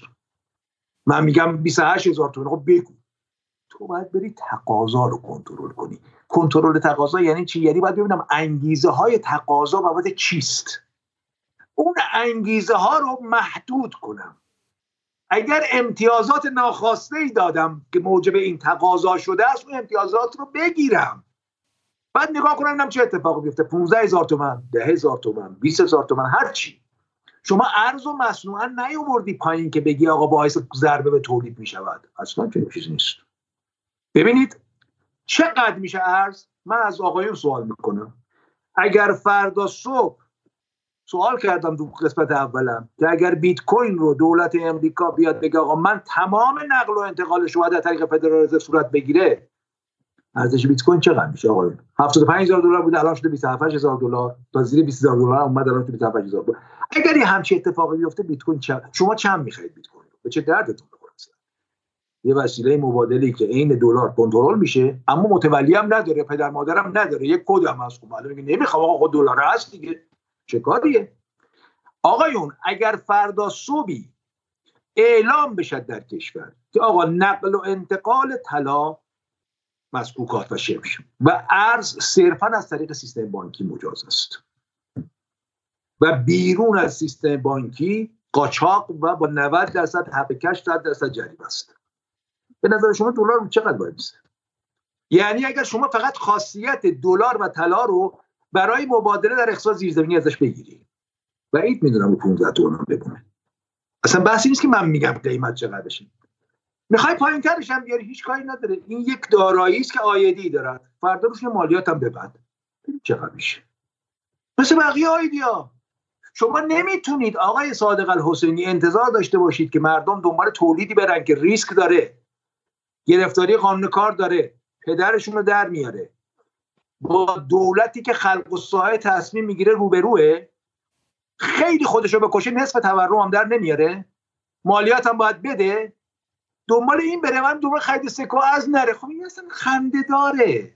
آقای صادق الحسینی اگر شما نگران تولید هستی اول باید انگیزه فعالیت های اقتصادی رو به قول آقای فریدمندون بیا چیکار بکنید داشت اینا رو باید متعادل بکنید حتی آقای صادق حسینی که اصلا بنده خدا ایشون سواد اقتصادی ندارن ایشون گمانم فوق لیسانس نیمه تمامی در روابط بین الملل دارن و اصلا اقتصادی نیستن. ایشون هوچیگر هوچیگر نه نه هوچیگر اقتصادی هستن. خب ولی کلا پس پس کلا اون اون کسانی که اون کسانی که اون کسانی که میگن به شکلی واقع این اتفاق برای تولید میفته خیلی حرف درستی می‌زنید. این اتفاقی که فقط یک سال گذشته رو این عذر می‌خوام.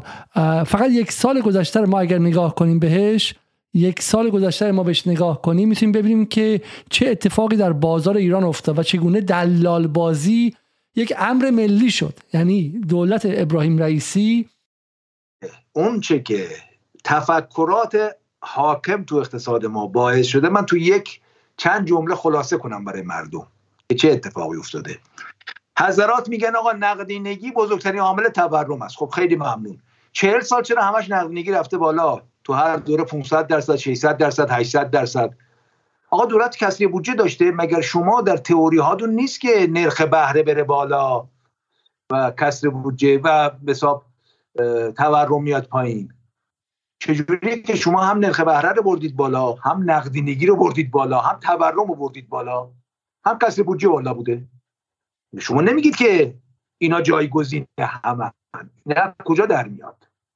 آقای دکتر علیزاده اینا از اونجا در میاد که عرض کردم که دوستان متوجه نشدن که ابزار نرخ بهره به عنوان سیاست پولی در قبلگاه خودشون اقتصاد لیبرالیسم و نئولیبرالیسم امریکا یا هر کسی دیگه که اونم در حقیقت شوخیه. ولی منظور نرخ قرضه اوراق اوراق قرضه دولتی است. یعنی اگر دولت دچار کسر بودجه بشود برای اینکه کسب بودجهش رو جبران بکنه و پای پولی رو بالا نبره میاد نرخ اوراق قرضه دولتی رو بالا می‌بره نه نرخ بهره بانکی رو. اتفاقا نرخ بهره بانکی رو نمی‌ذاره بالا بره.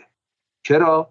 چون می‌خواد کاری بکنه. پول هایی که در بانک یا دست مردم هست بیاد به صورت خرید اوراق قرضه دست دولت.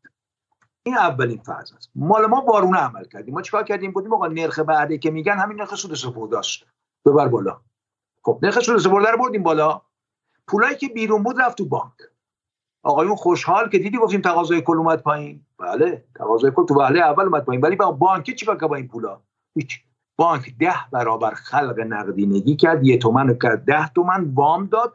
تزریق کرد تو تقاضای کلی که شما اینقدر ناراحتشید تقاضای کل به شدت برد بالا نقدینگی هم برد بالا. نقدینگی فقط از کسری بودجه شما نیست دولت نیست. نقدینگی از تجویز اشتباه شما برای دولت بود. یعنی به جای اینکه اوراق قرضه رو نرخ براش بری بالا که دولت پول رو جمع بکنه و خرج بکند شما آمدی ارزم بزرگ شما بانکا رو تجهیز کردی. از اون بر بانکا چیکار کردن؟ آقا نرخ سود سپرده رو 10 درصد کردیم 15 درصد 15 درصد کردیم 20 درصد این اخیرا هم که دسته گلی که به آب دادن 23.5 درصد. خب از این ور موتور خلق نقدینگی بانک رو تقویت کردیم. بانک ها وام دادن تزریق کردن بازار ارز متحبتر از قبل کردن و از اون طرف بلافاصله نرخ تسهیلات بانکی یعنی قیمت تمام شده هم بردن بالا. وامی که به مردم می‌دادن بانک مسکن خودمون یک ماه پیش با افتخار اعلام کرد که از این به بعد قرار داده من دیگه 18 درصد نیست 23.5 درصده. خیلی ممنون. یعنی تورم ناشی از هزینه و قیمت تمام شده رو ایجاد کرد. این پس یه ور قضیه است. یک فاجعه کمی از این هم اونورتر است. یعنی حتی اگر ما میفهمیدیم که آقا باید نرخ اوراق قرضه رو بالا می بردیم نه نرخ سود سپرده که نفهمیدیم تو چهل سال گذشته و همه هم مدعی و همه هم وقتی بحث اقتصاد میاد شروع می‌کنن تکست های انگلیسی کار کردن و صحبت کردن و بعد هی از مکاتب و تئوری ها صحبت می‌کنن طرف گیج بشین از جواب بده. که اقتصاد خیلی ساده است. پیچیدگی نداره حتی اگر این رو میفهمیدیم آقای ما فقط در حالتی می‌تونیم از نرخ بهره و از سیاست پولی برای کنترل تورم استفاده بکنیم که دولت دچار کسری بودجه نباشد. یعنی اگر دولتی دچار کسری بودجه است شما نمی‌توانید از سیاست پولی که قبلگاه اول آخرتون برای کنترل تورم هست اصلا استفاده بکنید. چرا؟ چون اگر دولت اوراق قرض فروخت پول رو جمع کرد و کسری بودجه داشت پول رو دوباره خرج می‌کنه. این دوباره میاد وارد تقاضای کل میشه. با یه ضریب یک و دو دهم برابر اتفاقا تازه. پس تقاضای کل بالا. پس سیاست پولی نداره. یعنی می‌خوام اینو عرض بکنم. تو چهل سال گذشته ما نه سیاست پولی داشتیم نه سیاست مالی داشتیم. فقط کاری که کردیم با هدف سیاست انقبازی که می‌خوایم پول رو جمع بکنیم سیاست انبساطی کار کردیم. نتیجهش این شده که تفکر حاکم آقایون هر دوره 600 درصد 500 درصد 700 درصد نقدینگی بالا رفته تورم بالا رفته کسری بودجه دولت هم که افزایش بده کرده. پس چه کار کردید؟ شما شما که اینقدر مدعی هستید بیاید بگید تو این 40 ساله چه کار کردید اقلا؟ بیاید چه کار کردید؟ که بیاید اقرار کنید که اصلا اصول اقتصاد بلد نبودید. بیاید بگید. حداقل به تکلیف مردم رو معلوم بکنید. که آقا ما ببخشید به بیماری که دچار بیرون روی بود چهل سال مسهل دادیم. بیمار فشار قندی داشت مرض قند داشت قندش بالا بود. بهش سرم قندی بس کردیم چهل سال اشتباه شد. حداقل بگید نه مدعی باشید. بعد یک حرکتی هم که می‌خواد بشه بیاید بکوبیدش. نه حرکت این است که شما باید جواب بدید که فردا صبح من نقل و انتقال مسکوک و ارز رو فقط از طریق سیستم بانکی کنترل کردم. یعنی اجازه ندادم. بعد جالب چیزی است آقای دکتر ایزاده حالا همزمان که شما میگی من چند تا از سوالات مخاطبان رو هم اینجا بخونم. آقای امیر لایق میگه که آیا عزیز در تورم کنونی چه مقدار از تقصیر رو مربوط به دولت رئیسی می‌دهید چه مقدار رو مسئولش رو دولت حسن روحانی می‌دونید؟ من هیچ کس رو مقصر نمی‌دونم از این دولت ها من مقصر کسانی رو می‌دونم که این دولت ها رو خط دادن و میدن و خواهند داد. یعنی تفکری که حاکم بوده هیچ فرقی نکرده. شما در وقتی که چه در دولت آقای هاشمی چه در دولت آقای خاتمی چه در دولت احمدی نژاد چه در دولت ارزم به حضور شما آقای روحانی و چه در دولت آقای رئیسی. وقتی که رئیس کلای بانک مرکزی رو نمی‌دونن فرق تفاوت نرخ بهره اوراق قرضه رو و نرخ سود سپرده رو چه انتظاری دارید؟ همین میشه. اصلا نباید اگر نمی‌شد باید تعجب می‌کردیم. یه سال دیگه ما یه یه سال دیگه هم چون کردین الان باعث اجازه بدین با هم دیگه گفتگو کنیم آقای عزیزاده خواهش می‌کنم که چون صدام قطع و وصل میشه و بعد دیگه امکان گفتگو از دست میره و سخنرانی میشه. شما در مورد کسری بودجه گفتین آیه صبحانی حالا کسری هم اشتباه نوشتن. میگن که آمریکا همیشه کسری بودجه داشته ولی با افزایش نرخ بهره همیشه سعی در کنترل تورم کرده و تا حدی هم موفق بوده. خب اینو توضیح بدیم بذارین که آره برای اینکه از حالت مونولوگ در بیایم این سوالات مخاطبان رو وارد شیم. که به نظرم بهتره. خب چطور آمریکا می‌تونه از ابزار پولی استفاده کنه برای به شکلی مهار تورم ما نتونیم؟ بله. آقای صبحانی و آقای علیزاده و بقیه دوستان امریکا اتفاقا از عجایب که در این اقتصاد آزاد و لیبرال و بر مبنای تئوری هایی که برای ما تجویز کردن امریکا در 20 در سی سال گذشته امریکا دائما دچار کسی بودجه بوده. بله. تا سال 75 76 یا اواخر دهه 70 امریکا از ابزار نرخ بهره برای کنترل تورم نه برای تامین کسری بودجه استفاده می‌کرده و برای کنترل چون کسری بودجه داشته اصولا نمی‌تونسته در حقیقت از این ابزار استفاده بکنه برای تورم. چرا؟ چون پولی رو که جمع می‌کرده توسط اوراق قرضه بهترین راه تامین مالی بوده. یعنی به جایی که پای پولی رو ببره بالا پای پولی رو بالا نمیبرده. کمترین آثار منفی رو تو اقتصاد میذاشته. اما به این معنی نیست که می‌تونسته تورم رو کم بکنه. در شرایطی که تا سال 75 و 6 می‌توان یعنی لازم بوده تورم رو کنترل بکنه شما نگاه می‌کنید یعنی با نرخ‌های بهره 20 درصدی هم تو امریکا دیده میشه. اما سوالی که از همین اقتصاددان ها و دوستان دیگه باید پرسید است که این امریکا مگر از سال 76 7 به بعد دچار تورم نشده؟ چرا؟ به شدت. هوای بورس به شدت در حقیقت ارزم چون اتفاق افتاده. ولی چرا هیچ وقت نرخ بهره تا این چهار پنج ماه گذشته تا این بعد از جنگ اوکراین بالا نرفته بود هیچ وقت؟ همیشه نیم درصد 25 صدم از چه ابزاری استفاده می‌کرده؟ دولت کسری بودجه هم داشته. اوراق قرضه هم که ارزم بود شما با این نرخ داشته و چجوری تونسته کنترل بکنه؟ واقعیتش این است که تاریخچه امریکا تاریخ اقتصادی امریکا یک تاریخ فوق تحریف شده است و بسیار محرمانه تر از تاریخچه و اطلاعات نظامی اونهاست. اگر شما به نوسانات نرخ بازار بورس در امریکا نگاه کنید یعنی جایی که حباب ایجاد می شود اون خطرناکترین شرایط برای امریکاست. به خاطر که اگر این حباب رو نتره کنه اتفاقی که سال 1929 افتاد تکرار میشه. باید این حباب بتره کنه این حباب ارزم به حضور شما ترکوندنش به جای استفاده از نرخ بهره اوراق قرضه و انتقال پول هایی که تو بورس هست به اوراق قرضه به عنوان یه جای پرسودتر توسط ایجاد بحران صورت گرفته. یعنی شما تمام پیک های بازار بورس امریکا رو که نگاه بکنید امریکا برای اینکه این حباب رو بهتر کنه یه جای دنیا رو ترکونده یه جنگی یه جا انداخته یه تشنجی یه جا انداخته یک بلای آورده. حتی وقتی هم که نتونسته بیاره یک بحران ساختگی رو مدیریت کرده مثل بحران 2008 موضوع حمله اوکراین حتی فقط به خاطر این بود. یعنی شاخص بورس از نزدیک سی و سه هزار تا اگر اشتباه نکنم فراتر رفت و امریکایی متوجه شدن که این الان آغاز بحرانه. باید یه جنگ جنگی یه جرا میداختن خب جنگ هم برنامه ریزی کردن. خیلی قشنگ که منافع مختلفی ازش ببرن. که نمی‌خوام وارد اون جزئیات بشم. جنگ را افتاد متاسفانه بازار بورس یک ضربه خورد اومد زیر 20 هزار تا دوباره شروع کرد بالا رفتن. یعنی اینا نتونستن تو این قضیه نتیجه بگیرن. رفتن سراغ تشنج آفرینی توی تایوان.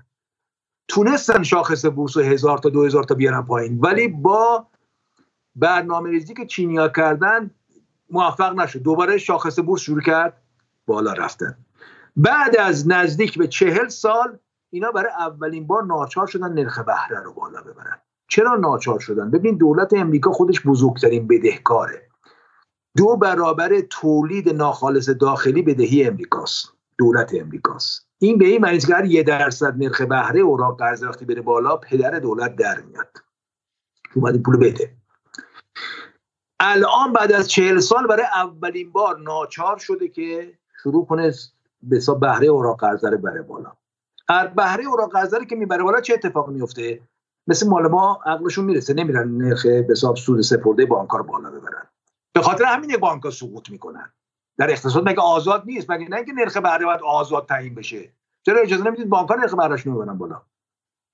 نمی‌برن بالا نمی‌ذارن به خاطر همین سپرده از تو بانک ها یواش داره خارج میشه میگه تبدیل میشه به اوراق قرضه و یک ضربه رو به بانک ها داره می‌زنه و حالا یک بخشی هم اینها دارن در حقیقت از الگوی 2008 استفاده می‌کنن که سرمایه در حقیقت یه سری کشورها رو که اونجا هست رو تو بازار بورس همیشه چون قمارخونه است یعنی وال استریت به نظرم یه لاس وگاس دومه.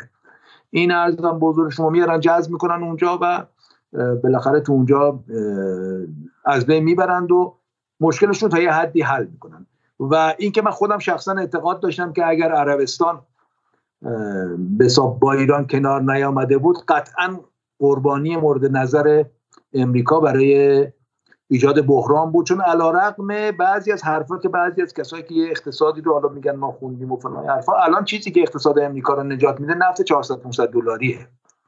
یعنی اگر این اتفاق بیفتد اقتصاد امریکا نجات پیدا می‌کنه. بنابراین به شدت دنبال بحران آفرینی خواهد بود قطعا. و حالا ارتباط ایران و عربستان در حقیقت زمینه رو واسش به حداقل رسونده. و اگر اجازه بدید برگردیم ارزم بزرگ. شما از این بحثی که چرا توی امریکا جور نمیشه. و چون حالا اینقدر اجزای دیگه هم هست که اگه بخوایم بحثش بکنیم خیلی چی میشه. ببینید ما عرض کردم به اینجا رسیدیم که ما یک اشتباه سیاست اشتباه داشتیم در سیاست های پولی و مالیمون. جایگزینی عرض کردیم اگر نباشد پول ملی سقوط نمی کند فاصل جایگزینی که این سوال کردن چون ملک هم تو ایران جایگزینی پوله درسته؟ اخیر ببینید ملک به عنوان پسنداز برای رقم های بزرگه. به عنوان وسیله مبادله اونقدر نیست. ببینید وسیله مبادله یه چیز عرض کردم طلای ساخته شده تا طلای سکه. چون این استاندارد شده است تعریف مشخص دارد و پذیرش مشخص دارد قیمتش دو برابر ذاتش تعیین میشه. چیزی که جایگزین پول هر چیزی می‌تونه جایگزین پول بشه. هر ماشین چی؟ الان الان ماشین و اینهایی که. ماشین هم ولی کنده. ببینید آقای زاده من نمی‌تونم بگم آقا من یه پراید دارم می‌خوام بفروشم. می‌خوام 6 کیلو برنج بخرم. می‌خوام 100 کیلو برنج بخرم. نمیشه اینجوری. یعنی خیلی کن جایگزینی معامله پایا پای ممکنه صورت بگیرد. چه تو ملک چه تو ولی اون چیزی که یعنی شما اگر رفتی دکتر عمل بکنی عمل به اندازه پولی پراید بود بدونیم که پراید برده بیار یا سکه برده بیار من چون پراید چه دادم بخوره و بگرم یکی که بخواد ولی سکه رو صبح هر جا اراده کنم میفروشم. اصلا لازم نیست بفروشم. الان خرج دادم یه سکه میدم. یه دلار میدم. 20 دلار میدم.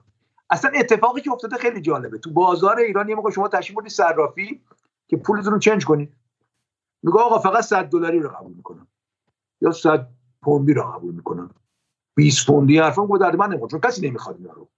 مسافر که می‌خواد بره 100 پوندی می‌بره. 100 دلاری می‌بره. اگرم ازت می‌خرید به ناچار مثلا تو درواسی با قیمت پایینتر می‌خرید. یعنی 5 تا 20 پوندی رو به اندازه 100 پوندی نمی‌خرید. الان برعکس شده. یعنی شما الان اگر بخری 20 دلاری بخوای بخری 5 تا 20 دلاری از 300 دلاری بیشتره قیمتش. یعنی چه جایگزینی پول. رقم های کوچیک هم بتونن دلار بخرن.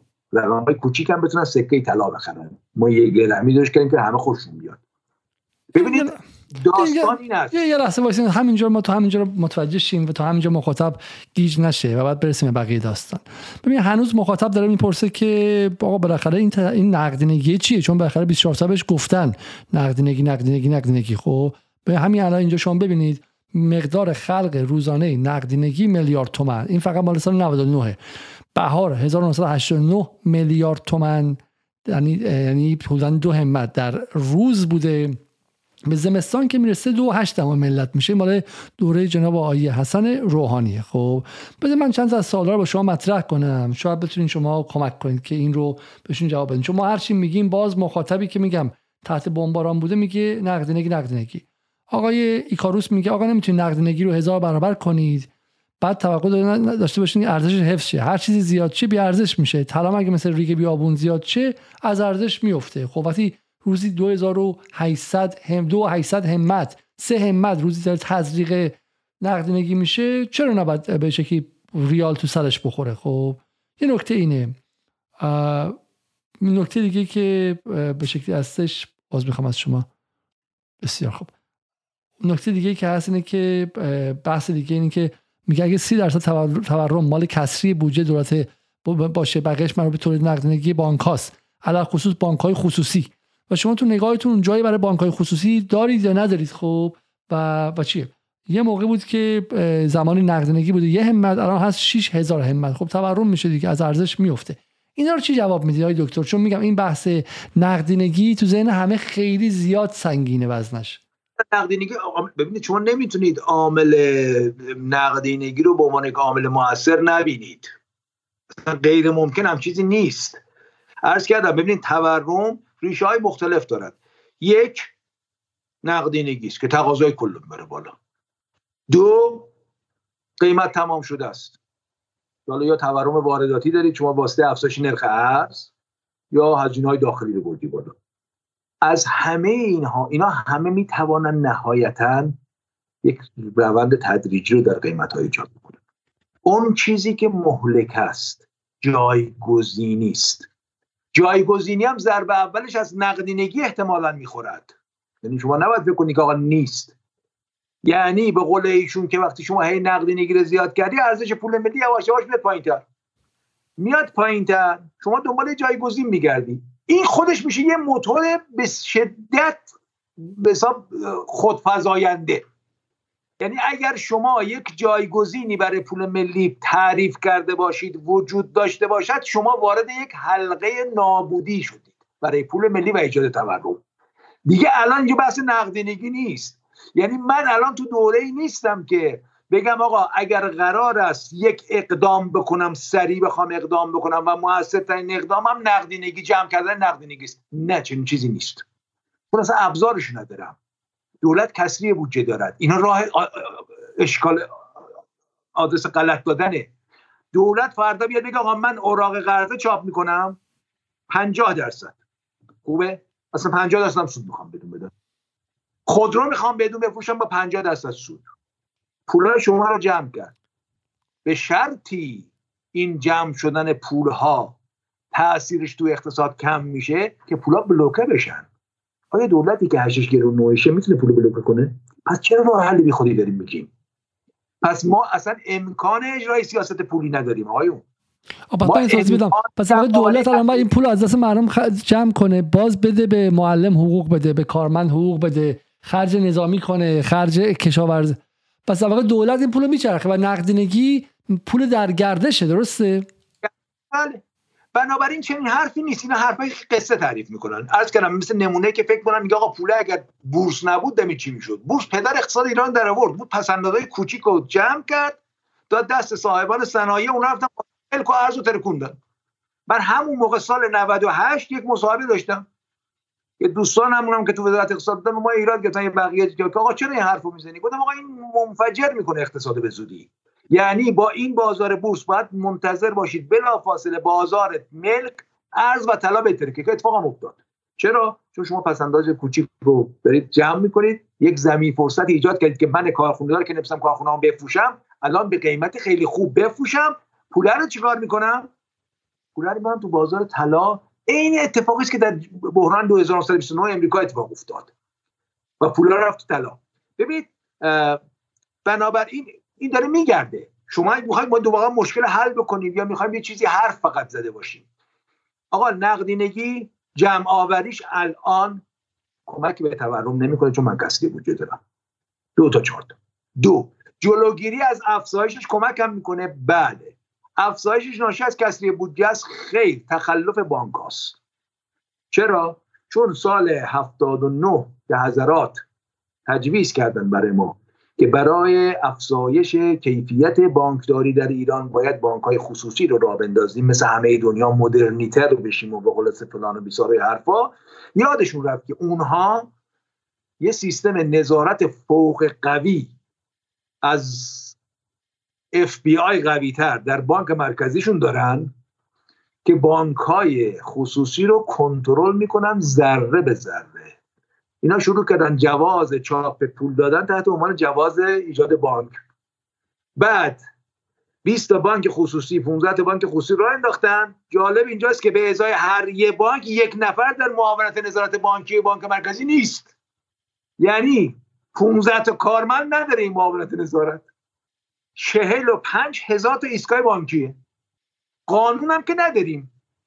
چرا؟ چون خواستیم رقابت ایجاد کنیم کیفیت کار بانکداری دولتی رو بریم بالا. الحمدلله همه کار کردیم و به باد دادیم و رفت کارش. الان هم هنوز باشون شوخی داریم. این جالبه. آقای رئیس کل بانک مرکزی من یه سری اختیارات می‌خوام که اینا رو کنترل کنم. آقا طرف میگه تو برو تخلف کن. بانک مرکزی بانک میگه. اضافه برداشت داشته باش. 100 تومن گیرت اومد 20 تومن من جریمه بده. خمسشو بده قبوله. بقیه‌اش هم که خوردی و رفته دیگه تموم شده بله اینا هست. ولی می‌خوام بگم همه این مسائل اگر جایگزینی وجود نداشت برای پول ملی شما میگه آقا مردم برای حفظ ارزش پولشون رفتن سراغ اینا خدا پدرت بیاموزه. آیا اگر این جایگزین ها شبه پول نبودند این حد جایگزینی صورت می‌گرفت؟ آیا یک همچین سقوطی تو پول ملی اتفاق میافتاد؟ اونم راجع به ارز. ارز برای واردات نه برای جایگزین نه برای مبادله داخلی نه وسیله پسنداز بابا تو هیچ جای دنیا وسیله پسنداز نیست ارز. وسیله مبادله داخلی نیست. بعد کار به اینجا ختم نمیشه آقای علیزاده. ببینید شما وقتی که اون بحث 95 رو که مطرح کردید ما از سال 95 به بعد هم ضریب جایگزینیمون رو بردیم بالا هم حجم اقتصاد زیرزمینیمون به شدت رشد کرد. به شدت رشد کرد الان برآورد حجم اقتصاد زیرزمینی ما چهار برابر اقتصاد شفافه یعنی این 6 هزار هزار میلیاردی که شما دارید می‌بینید این نیست 24 5 هزار هزار میلیارده ثبت نمیشه چیه اینا؟ چیه اینا؟ این اقتصاد زیرزمین چیه؟ اقتصاد زیرزمینی قاچاقه که میگن آقا سالی 20 میلیارد دلاره 20 میلیارد دلار کجا داره گردش قاچاق رسمی دیگه این کول برای کردستان نیستن که. آره. نه نه رسمی. قاچاقای رسمی. یعنی کالای مجاز. 20 میلیارد کالای مجاز. مواد مخدر رو بهش اضافه کن. کم نیست. کالای غیر مجاز هم بهش اضافه کن. فعالیت هایی که داره صورت می‌گیره به خاطر که مالیات ندن. فعالیت شفافه. من تولید کننده الان دارم نمونه شو دارم منا شما میری ازش خرید بکنی میگه من فاکتور واسط می‌کنم. 50 تومن قیمت این 100 تومنه. اون تیکه دومش واسه دلار میاری. یا سکه میاری. پزشک طلا می‌گیره که سکه می‌گیره و ارز می‌گیره که ثبت نشه. معاملاتی که ثبت نمی‌شود این حجمه شما نگاه بکنید های گایزاده کسایی که حرف من قبول نمی‌خوام بکنن. برید آمار متوسط مصرف و متوسط درآمد تو کشور ببینید. تازه درستش کردیم. هی مصرفه رو آوردیم پایین که با درآمده بخونه. بازم می‌بینیم که مصرفه بالاتر از درآمد است. آقا یعنی همه دزدن؟ نه اینجور نیست. درآمده رو عوضی نداری. هی مصرفه رو علکی چلوندیش که این به اون بخورونیش. نمیخورونه.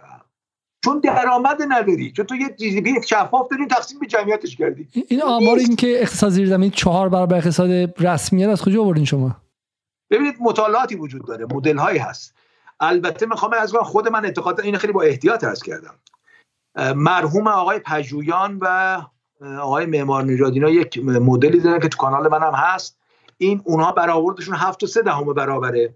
تازه مدلی که استفاده کردن شبه پول ها رو در نظر نگرفتن.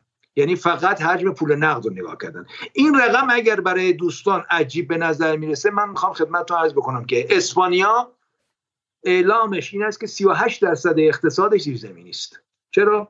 چون توریست ها اونجا پول نقد استفاده می‌کنن یه سری چیزا قایم مهم میشه و خلاصه. 38 درصد. وقتی اقتصاد اسپانیا 38 درصد. بگم من حجم اقتصاد زیرزمینی بعد ما دیگه معلوم میشه خبره. چهار برابر چهار برابر من فقط توضیح بدم. این واقع ما واقع ما یعنی چهار برابر یعنی ما عملا دولتمون روی چهارم خیلی داره حرف می‌زنه. خیلی بخواد مالیات بگیره و خیلی بخواد قلدری کنه و خیلی اولدرم پلدرم کنه. آقای رئیسی و مخبر و میرکازمی و اینا زورشون فقط به یه چهارم اقتصاد می‌رسه. اصلا اینا سیاست پولی شما که میگین ادعا می‌کنید بعد بریم اجرا کنیم شما رو یک چهارمش می‌تونی بس بکنید همین الان خیلی بخوان زحمت بکشن قیمت دلار پایین بیاره اون چهار برابره می‌تونه باشون بازی کنه و قیمت عوض کنه. میت راحته. بعد یه چیزی دیگه می‌خوام بگم آقای دکتر. ببینید الان دوستانی که نگران مازاد نقدینگی هستن اگر شما نق... امتیاز نقل و انتقال بدون ثبت رو از طلا و دلار در ایران بگیری آ و بعدم روش مالیات ببندی چه اتفاقی میفته؟ اقتصاد زیرزمینی شفاف میشه چون نقل و انتقالات دیگه معلوم میشه. با این اولین اقدام درآمد مالیاتی شما از بودجه افزایش پیدا می‌کنه. یعنی مازاد بودجه پیش میاد.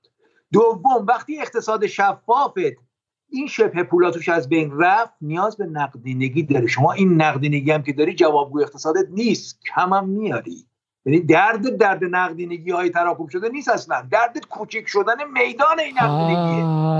پس اینکه تو برنامه با یاسر جبرائیلی نشون داد که مثلا توی ایران به شکلی نسبت جی دی پی به نقدینگی 70 درصد تو ژاپن 240 درصده و گفت ایران به نسبت نقدینگیش کمه. از این نظر معنادار میشه درسته؟ شما نقدینگی داریم ولی نقدینگی تو چیز دیگه از تو شپ پوله توی توی دلار و توی ارزون هست بعضی کشورها شما نمی‌تونید اونو اینجوری حساب بکنید به خاطر که بعضی کشورها ارزشون هارد کرنسیه و یه سریش بیرونه. یعنی با حجم اقتصاد فقط نیست وسیله مبادله خارجی است. ریال ما خب وسیله مبادله خارجی نیست اما ببینید یک موضوع خدمت رو عرض بکنم. یک قبل یه موضوع چند چند سوال کنم پراکنده نشه. سوال اول که اینه که بله ما اقتصاد زیرزمینیمون بالاست چهار برابره ولی اقتصاد زیرزمینی وسیله برای دور زدن تحریمه. برای همین چاره ای نیستش خب. ما نفت رو زیر زمینی میفروشیم ما از FATF به درستی به شکلی فراری هستیم. نه نه نه این اصلا ربطی نداره.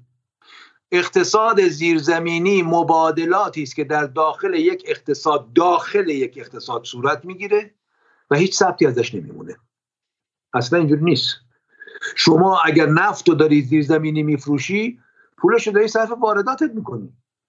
واردات هم رسمی داره وارد میشه. اصلا اینجوری نیست. این بحثی که ارزم بزرگ شما اینها به خاطر تحریم اینا همه شوخیه. اقتصاد زیرزمینی زمانی حادث میشه و رشد می‌کنه. شما امکان مبادلاتی داشته باشی که ثبت نشود. یا پول نقد کشور خودت باید باشه. یا شبه پول باید باشه. و اگر این دوتا رو کنترل بکنی تو حجم اقتصادت بسیار بزرگ میشه درآمدهای مالیاتی به شدت بالا میره نقدینگی کم هم میاری زیاد که نداری هیچ. بنابراین اون طرح و بحثی که در رابطه با کنترل نرخ ارز و کنترل تقاضای ارز نه نرخ ارز ولش کنیم کنترل انگیزه های تقاضای ارز در بازار آزاد است. می‌تونه بخش عمده مشکلات کشور رو حل بکنه. یعنی مازاد نقدینگی که باش مواجه هستیم حل خواهد شد. ارزش پول ملی به شدت میره بالا. آقا ارزش پول ملی میره بالا. صادرات کم میشه. کسی که حرفی که زده بودن. آقای دکتر علیزاده ما نرخ ارزمون توی سه چهار ماه اخیر از 27 هزار تومن 25 هزار تومن شد 50 خورده هزار تومن 60 تومن هم رفت. 60 تومن هم رفت. صادرات ما هیچ تغییر نکرد. اینش جالبه. میدون چرا؟ چون توی جایگزینی پول ملی ارز برای اولین بار در هشت ماه گذشته به جای رسید که شد وسیله سنجش ارزش. یعنی چی؟ یعنی تاثیر وقفه نرخ ارز وسط عمومی قیمت ها صفر شد برای اولین بار. یعنی چی؟ هم همیشه وقتی نرخ ارز می‌رفت بالا تا قیمت های داخلی خودشو بکشه بالا یه 6 ماه طول می‌کشید. 5 ماه طول می‌کشید. چون اون دیگه ارز وسیله سنجش ارزش نبود که بگم دلار شده انقدر باید انقدر بخرید قیمت شده انقدر. صادرات تو یه فاصله میسرد. یعنی یارو حساب می‌کرد یه گپی وجود داره. تو چهار ماه گذشته پنج ماه گذشته افزایش ارز بلا فاصله قیمت های داخلی رو برده بالا. به خاطر همین نرخ ارز هیچ عامل موثری دیگه روی صادرات ما نیست. نه کاهشش نه افزایشش. چرا؟ چون من صادر کننده اگر نرخ ارز کاهش پیدا کرد ارز دارم می‌گیرم ارز دارم می‌گیرم. بچه باید ناراحت بشم ارز میام 15 هزار تومن میفروشم با 15 هزار تومن میرم خوراکمو می‌خرم از پالایشگاه. مواد اولیه رو می‌خرم با 15 هزار تومان می‌خرم دیگه. با 60 هزار تومان که نمی‌خرم که با 15 هزار تومان بفروشم که. بنابراین به هیچ وجه اتفاق نمیفته. آقا تورم داخلی تورم داخلی رو شما ببینید اگر نرخ ارز رو کنترل بکنید یعنی نرخ بر ارزش پول ملی رو تقویت بکنید تنها راهی است که هم تورم رو کم کردی هم قدرت خرید مردم بالا شما هیچ راه حل دیگه تو اقتصاد نداری برای این کار. که هم همزمان بتونی تورم رو بیاری پایین دلار اگه 15 هزار تومان شد تورم چه اتفاقی میفته جنسا چقدر میشه؟ قدرت خرید مردم کم برابر میشه. اینا یعنی چی؟ یعنی رفاه جامعه. اینا یعنی تولید. اینا یعنی با ببینید هر بعد مشکل ارز آقای دکتر علیزاده. یه لحظه واسه اساس برای اینکه برای اینکه پرش بزن بزن من بزن من ساختار بدم. اجازه بدید خب پس یه نکته ای که گفته میشه. نکات ما تک به تک. حالا اولا که این بحث میگم کلا به شکلی مخالفان این رو اشتباه گفتن. گفتن که کسی می‌خواد قیمت دلار رو سرکوب کنه. انگار مثلا جمهوری اسلامی قراره که بانک مرکزی قرار از جیبش پول بده که دلار ارزون شه. برای مردم بگن آ دلار ارزون می‌گیریم از کشور خارج می‌کنیم. بحث این نیستش اصلا. کسی قرار نیست که یک قرون از بدید یک قرون پول بده که دلار سرکوب شه. مثلا بخواد یارانه بده به دلار. خیر بحث اینه که مکانیزم های استفاده بشه که ارز که پول ملی تا این حد نابود نشه. چه مکانیزم هایی آقای دکتر عزیزاده میگه که در سالهای گذشته از دلار و سکه در ایران مقررات زدایی شده. مقررات زدایی دقت کنید که اسم رمز نئولیبرالیسمه مقررات زدایی این یعنی دولت بره کنار هر ریخو بذاره همه چی خودش باشه. مقررات زداییش و ضابطه زدایی شده. دلار هر چقدر داری مال خودت پول خودت به کسی ربطی نداره. سکه پول خودت به کسی ربطی نداره. و این مقررات زدایی از دلار و سکه این که به هیچ گونه نظارتی روشون نیستش باعث شده که اینها تبدیل شدن واقع به ارز جایگزین و پول ها به اون سمت بره. این نکته خیلی درستیه ولی یه سوالی از شما دارم دکتر. در نهایت شما همونطور گفتین علت و معلول در اقتصاد مرتب جاشون عوض میشه خب و امرها و در واقع سیستم سیستم دینامیکیه. حالا در نهایت به هر علتی این عدم هر گونه نظارت روی طلا و سکه اونها رو تبدیل به شپ پول کرده. درسته؟ قبول. یه پول خیلی زیاد مثل مردمه. اما این باعث شده که در نهایت به عنوان معلولش ارزش پول ملی به شدت کاهش پیدا کنه. درسته؟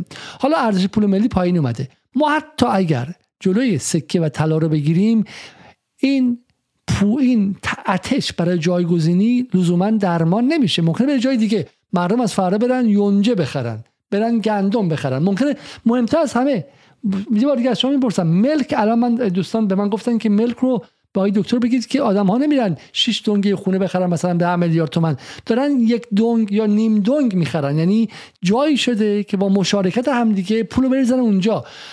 آیا الان قبول دارید که اتش وقتی که به قول خود شما نرخ جایگزینی از یک میره بالا دیگه اتش طوریه که دومینوی سقوط ریال آغاز شده؟ خب آیا تضمینی دارید که با کنترل فقط سکه طلا و دلار مردم نرن چیز دیگه بخرن میرن یوان می‌خرن میرن چه می‌دونم میرن موتورسیکلت می‌خرن دوچرخه می‌خرن چیز دیگه می‌خرن.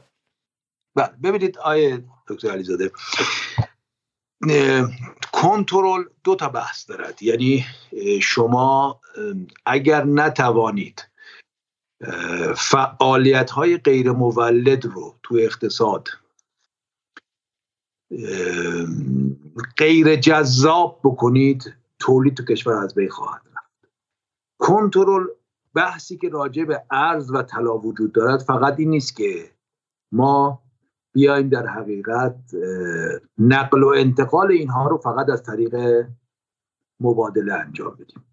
فاز دوم این طرح در حقیقت مالیات آیدی سرمایه است که وضع میشه بر تمام فعالیت های غیر مولد سرمایه گذاری ها روی فعالیت های غیر مولد یعنی اون چیزی که در مجلس در حال بررسی است که البته ایرادهای زیادی داره طلا ارز ملک و خودرو.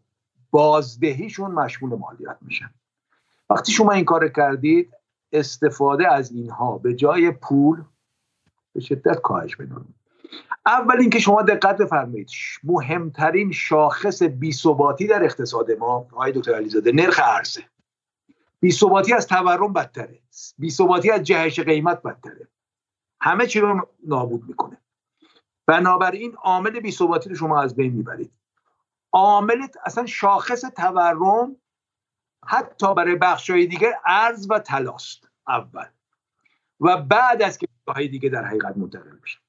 ماجب ملک هم حتی شما بیا بگی آقا من متری خریدم یک دونک خریدم نیم دونک خریدم شما مستحضرید اگر همین امروز یه آپارتمانی رو به شما بگن متری مثلا 100 میلیون تومن ولی نیم دونکش مال یکی دیگه است یارو حاضر نیست 5 میلیون تومن بخرتش اومدیم اومد گفت آقا که مال من نمی‌خوام بیام بشنوه با هم امروز رفیق فردا دعوامون شد. به این راحتی نیست که اونها بتونن در حقیقت وسیله پسندازهای بزرگ می‌تونن باشن. ببینید وسیله مبادله نیستن. من نمی‌تونم نیم دنگه یه خونه رو به عنوان وسیله مبادله استفاده کنم. می‌تونم به عنوان پسنداز استفاده کنم. پسنداز ذریب جایگزینی که برای پول ملی ایجاد می‌کنه یه زیر نیمه. بالای نیم نیست چون سابقا هم بوده.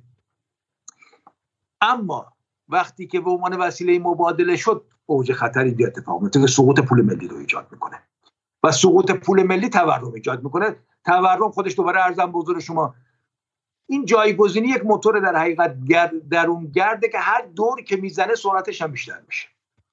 و و این بنابراین می‌خوام عرض کنم خدمتتون. و بعدم شما راجع به فعالیت غیر مولد اگر مالیات بستید اون انگیزه پسنداز بودنش هم از بین میره. اگه میشه فقط سوال جوابی کنیم که خیلی سوال زیادی که بسیار خوش. شما این نقطه بذارید من می‌تونم سوال بقیه بپرسم. خب سوال مهم. آقای خامنه‌ای حدودا الان هفت سال فکر کنم که هر سال از تولید صحبت می‌کنه؟ سال تولید سال تولید و اقتصاد ملی سال تولید و اقتصاد مقاومتی سال تولید و غیره. چرا نتونستن؟ از به شکلی از زمان هاشمی هم خیلی میگن که بخش غیر مولد رو مهار کرد. خب چرا نتونستن؟ چرا جمهوری اسلامی الان حدود سی ساله که میگه ما می‌خوام دلال بازی رو جلوشو بگیریم خب؟ ولی همین امسال میزان دلال ها فکر کنم ده برابر شد. یعنی آدمای معمولی هم به دلال ها پیوستن. و همین الان که من شما باید حرف می‌زنیم دلال هایی که خیلیشون فوش خواهر و مادر به بیت رهبری از این وری و از اون وری می‌دادن با پول همین پولی که آقای مخبر قبل از عید تقسیم کرد و بیشتر از اون الان مشغول عیش و صفا در برای ایام عید هستن. خب خوردن صراف های ایران در این شش ماه بردن و خوردن و بچه هاشون تو تورنتو مرگ بر جمهوری اسلامی هم دارن میگن کیف می‌کنن. خب جمهوری اسلامی آیا داره بهشون باج میده؟ آیا ازشون میترسه؟ آیا دستشون توی کاسه هست چرا نمی‌تونن؟ چرا الان همین یه سال اخیر چرا بخش غیر مولد چندین برابر شد؟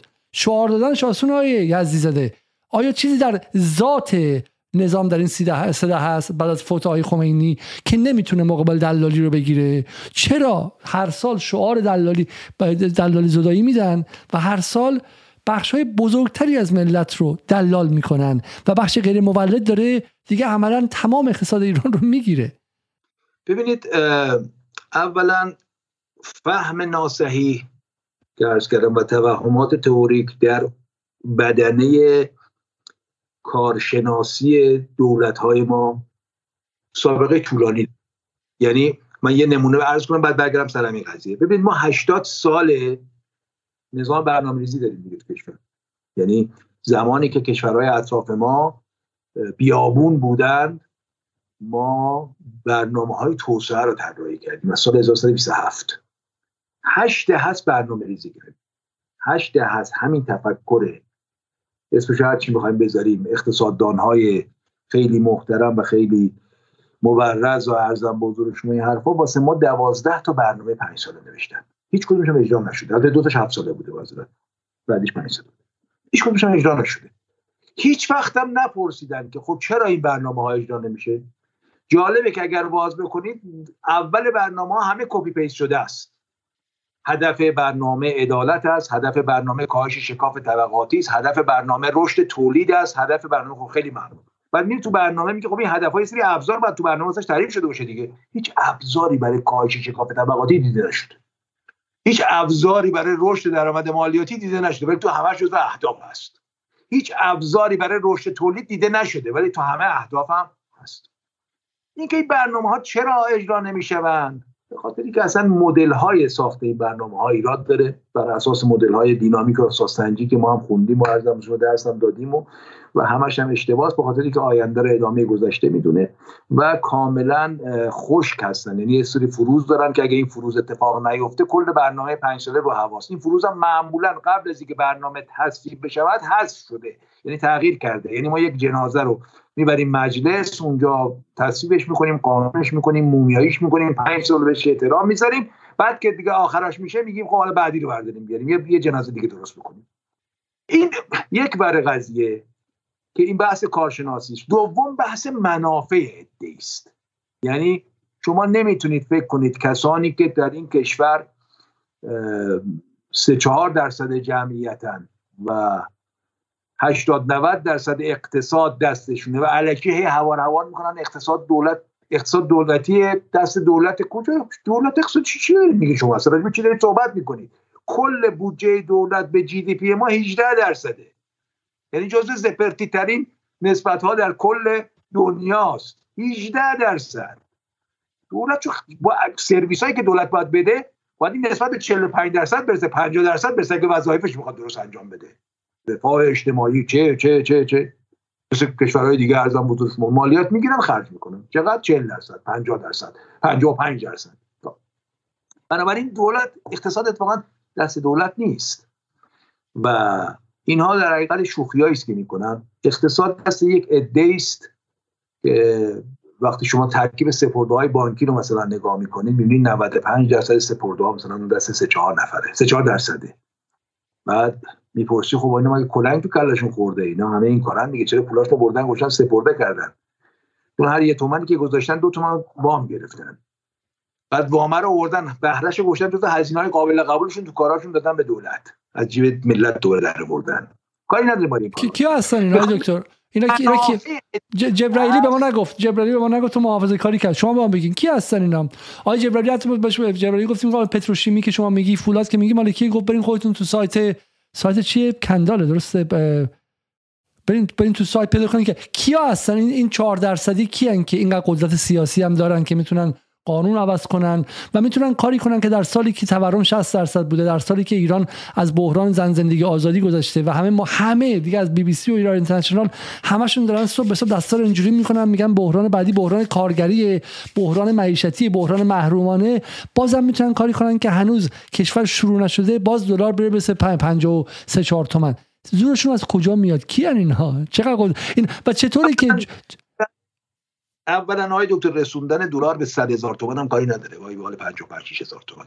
چون حجم مبادله که صورت می‌گیره تو این بازار بسیار کمه. شما با یک میلیون دلار معامله می‌تونید این دلار رو 65 تومان.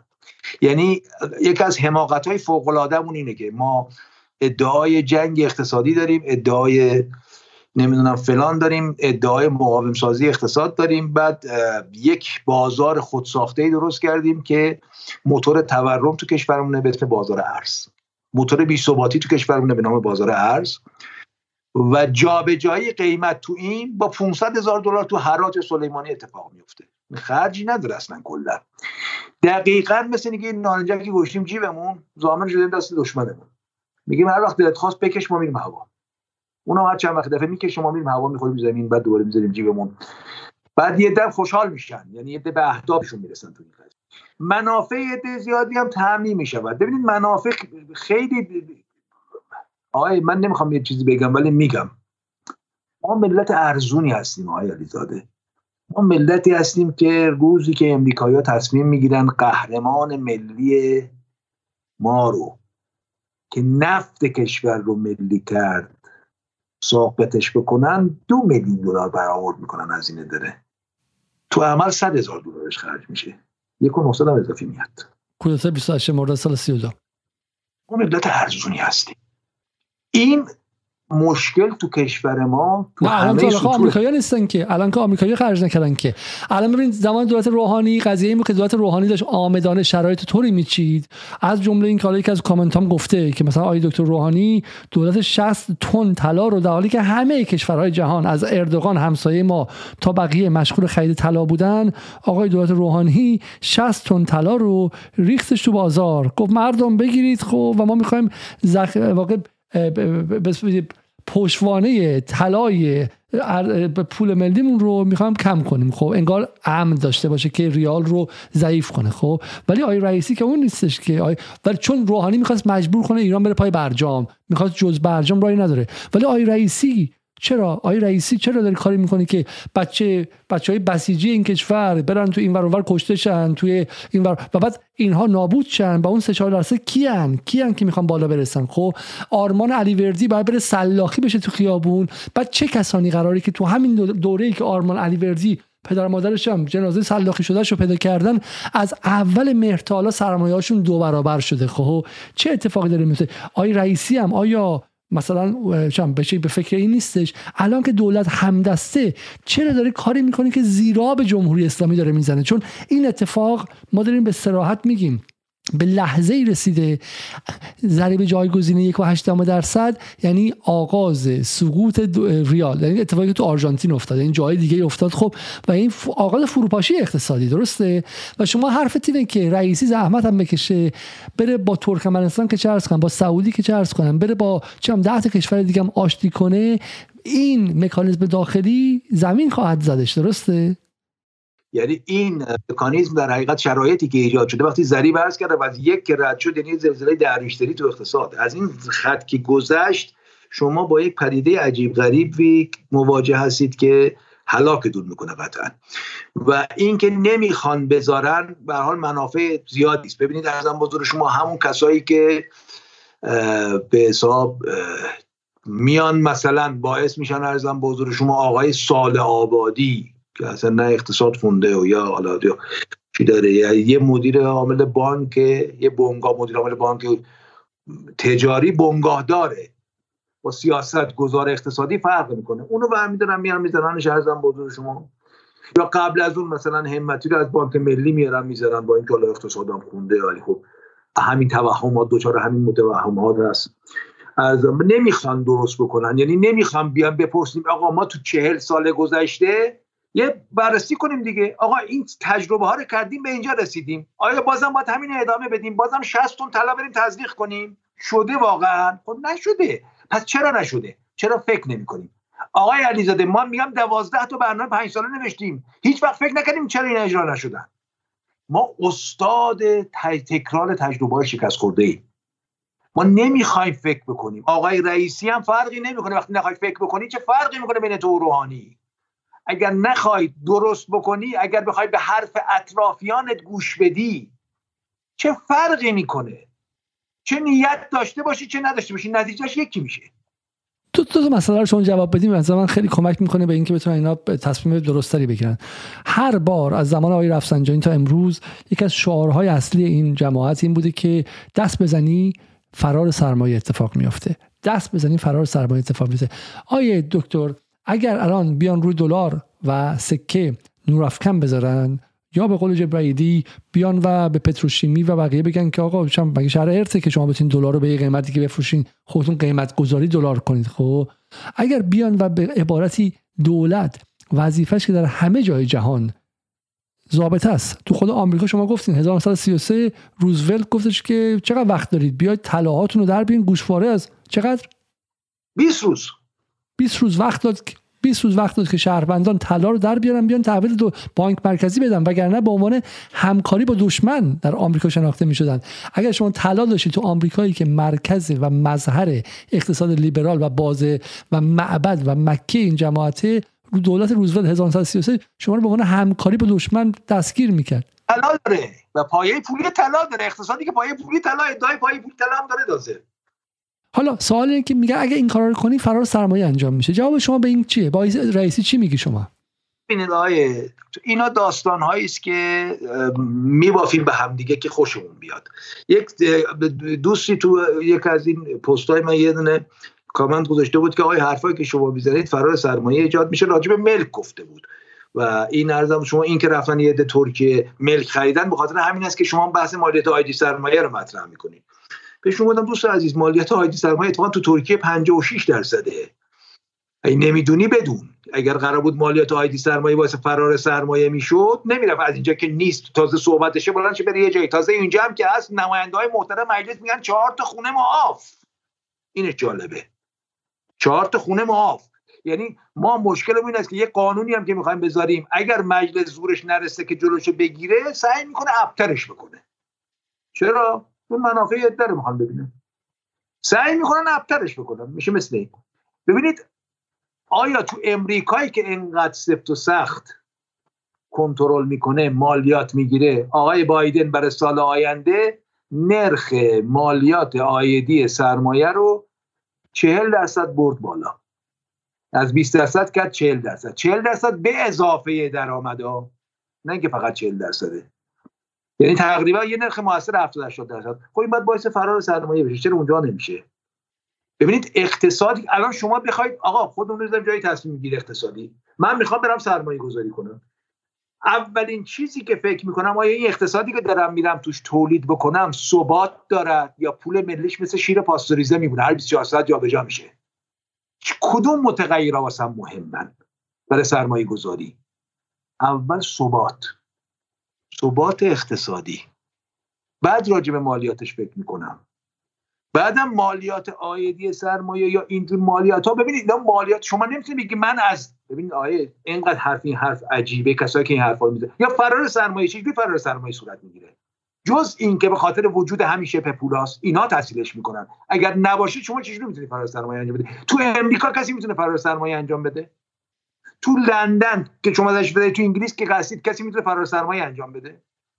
از همین دروغ رو گوردون بران سال 2009 گفت یا 2010 که اگر ما زیاد فشار بیاریم به بانک ها به خود بانک ها و به شکلی خیلی چون بعد از بحران اقتصادی سال 2008 گفتن زیاد فشار بیاریم بانک ها درسته بلند میشن میرن تو ماکائو تو هنگ کنگ و جاهای دیگه. خب این فرار سرمایه عظیم.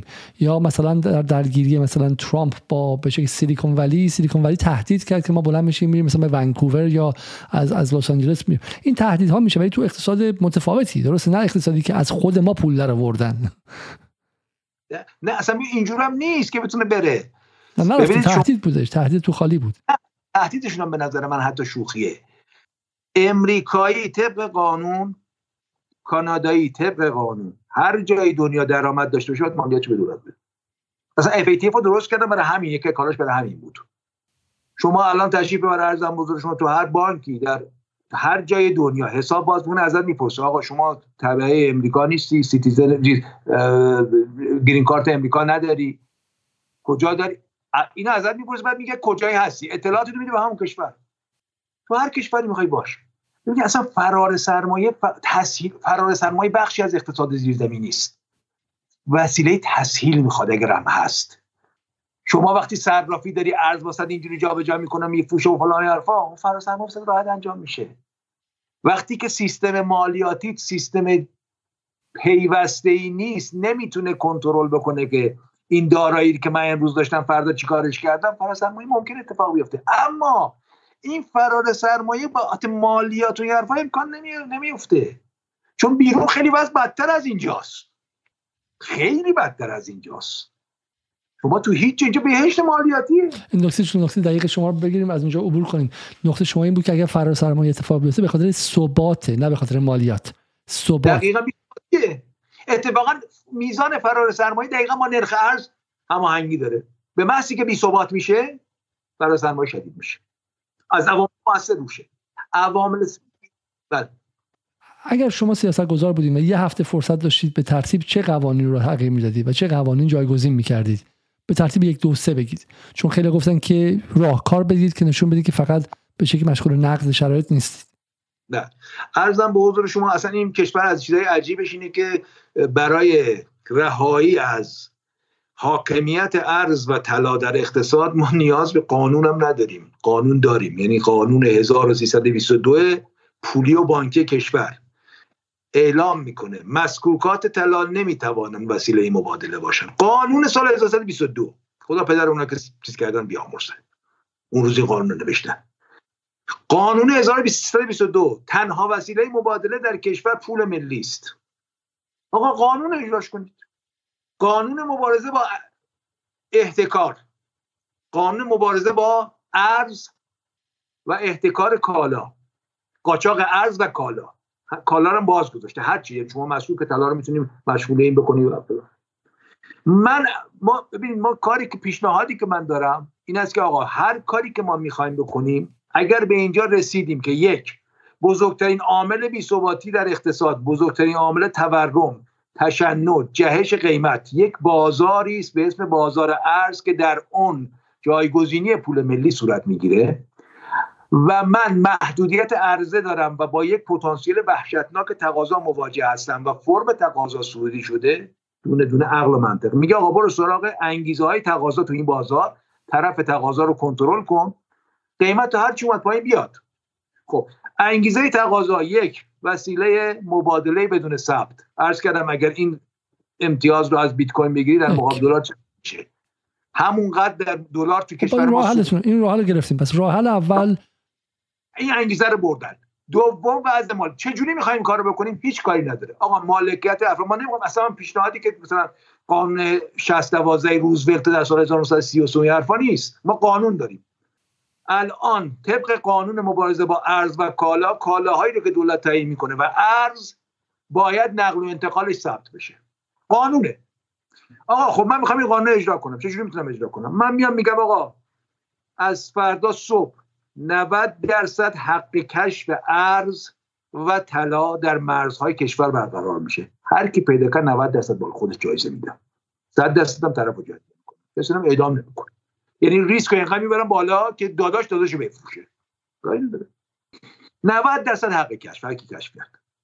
این مال مرزاست. داخل کشور 20 روز فرصت دارید. طلا فروش وظیفش فروش طلای ساخته شده است.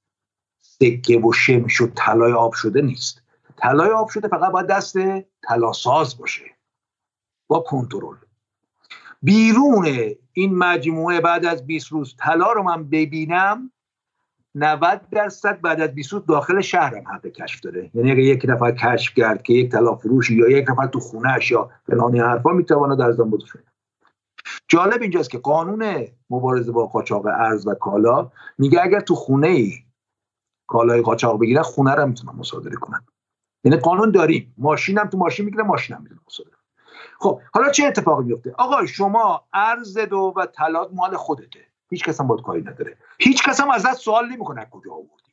هر کاری کردی سالا کردی. تو این 20 روز میاری تو بانک به نام خودت یه حساب ارزی باز می‌کنی. یه حساب سکه‌ای باز می‌کنی. حساب شمشی باز می‌کنی. صبح می‌خوای باش خرید و فروش بکنی. بکن. هیچ اشکالی نداره. ولی دیگه ثبت میشه. پزشک طلا خواسته ازت سکه خواسته. حساب سکه ایش ازش بگیری پسش حواله کن. آقا وارد کننده ازت ارز خواسته. تو هم ارز داری. باش. آقا می‌خوای مسافرت بری خارج از کشور؟ اگر تو حساب داری که تو حساب تو اون وره پاسپورت کنترل ده هزار دلاری که به اجازه میدن تو مقصد بری وردا برو. فیزیکش فقط اونجا می‌بینی. فیزیکش وسیله مبادله داخلی نمی‌تونه باشه دیگه. مال توه جز اموالته داراییته مال خودت. الان می‌دونین که الان می‌دونین که خیلی که کارت ملی ندارن کارت ملی رو دارن میفروشن اجاره میدن که برن بقیه باشون ارزا رو بگیرن خب؟ ببین شما میگی آقا این سکه و ارز هنوز می‌خوای به عنوان وسیله مبادله استفاده کنی بکن. اما دیگه امتیاز به پول ملی نداره. ثبت شده است. می‌خوای کادو بدی از حسابت به حسابش میریزی آقا خرید و فروش می‌خوای بکنی بدهی داری. می‌خوای ارز بدی بده. آقا من این پول جمع کردم دو پسرم دانشجوه. اشکال نداره. کدوم صرافی به حواله می‌کنه؟ آیا یه سوالی. آیا محاسبه از حجم ارز داخل ایران داریم و همینطور حجم سک حجم طلای داخل ایران دست مردم. ببینید یک چیزی هلوش 80 تن طلاست حداقل. واقعا؟ و 25 میلیارد دلار. اسکناس. حالا من این خواهشون بگم. می‌دونی 25 میلیارد دلار چقدره های دکتر علیزاده؟ که میگم ما مملکتمون صاحب نداره برنامه نداره برای این دارم این مملکت یه روز میاد چهار تا آدم جمع میشن. یه ستاره خلیج فارس رو درست می‌کنن. پالایشگاه ستاره خلیج فارس. 370 هزار بشکه. همونو که میگن آقا اینا اقتصاد زمینی هستند و فلان هستند و اینا فلان کردند و اینا بسار کردن قرارگاه سازندگی 370 هزار بشکه. میاد چه کار می‌کنه؟ خوراک مصرف می‌کنه با 5 میلیارد دلار درست می‌کنه. مسئلتون. آقایونی که چهل سال برنامه‌ریزی کشور کردید. اقتصاد دستتون بوده و هنوزم مدعی هستید. اگر 6 تا از این پالاشگاه ها درست می‌کردید یعنی دو میلیون خوراک استفاده می‌شد. من اصلا نفت خام داشتم که بخوام صادر کنم که تحریم بشم. دیگه می‌تونم این راحتی تحریم هم کنم. 6 تا از این پالاشگاه می‌شد 30 میلیارد دلار. 25 میلیارد فقط ارز به مردم فروختی. 80 تن طلا فقط به مردم فروختی که جایگزین پول ملی بکنن. شما چیکار دنبال که شما اعدامتون کرد. آقا این همه درآمد نفت. سی میلیارد دلار شو درست سرمایه‌گذاری نکردی. که کشور من به راحتی تحریم بشه. چی می‌خوای جواب بدی؟ چرا؟ هیچ کس نپرسیده چهل سال. چرا برنامه های پنج ساله درست اجرا نمیشه اصلا؟ ببین درد یکی دوتا نیست. میگه گفتم ما ثروتمندترین کشور فقیر دنیایی برای اینه.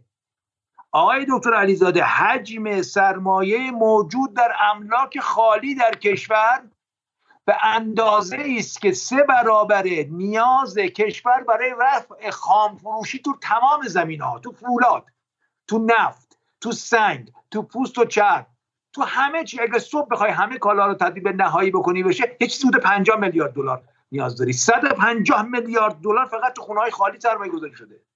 بعد میگه آقا اگه مالیات ببندی فرار سرمایه میشه. خب بشه.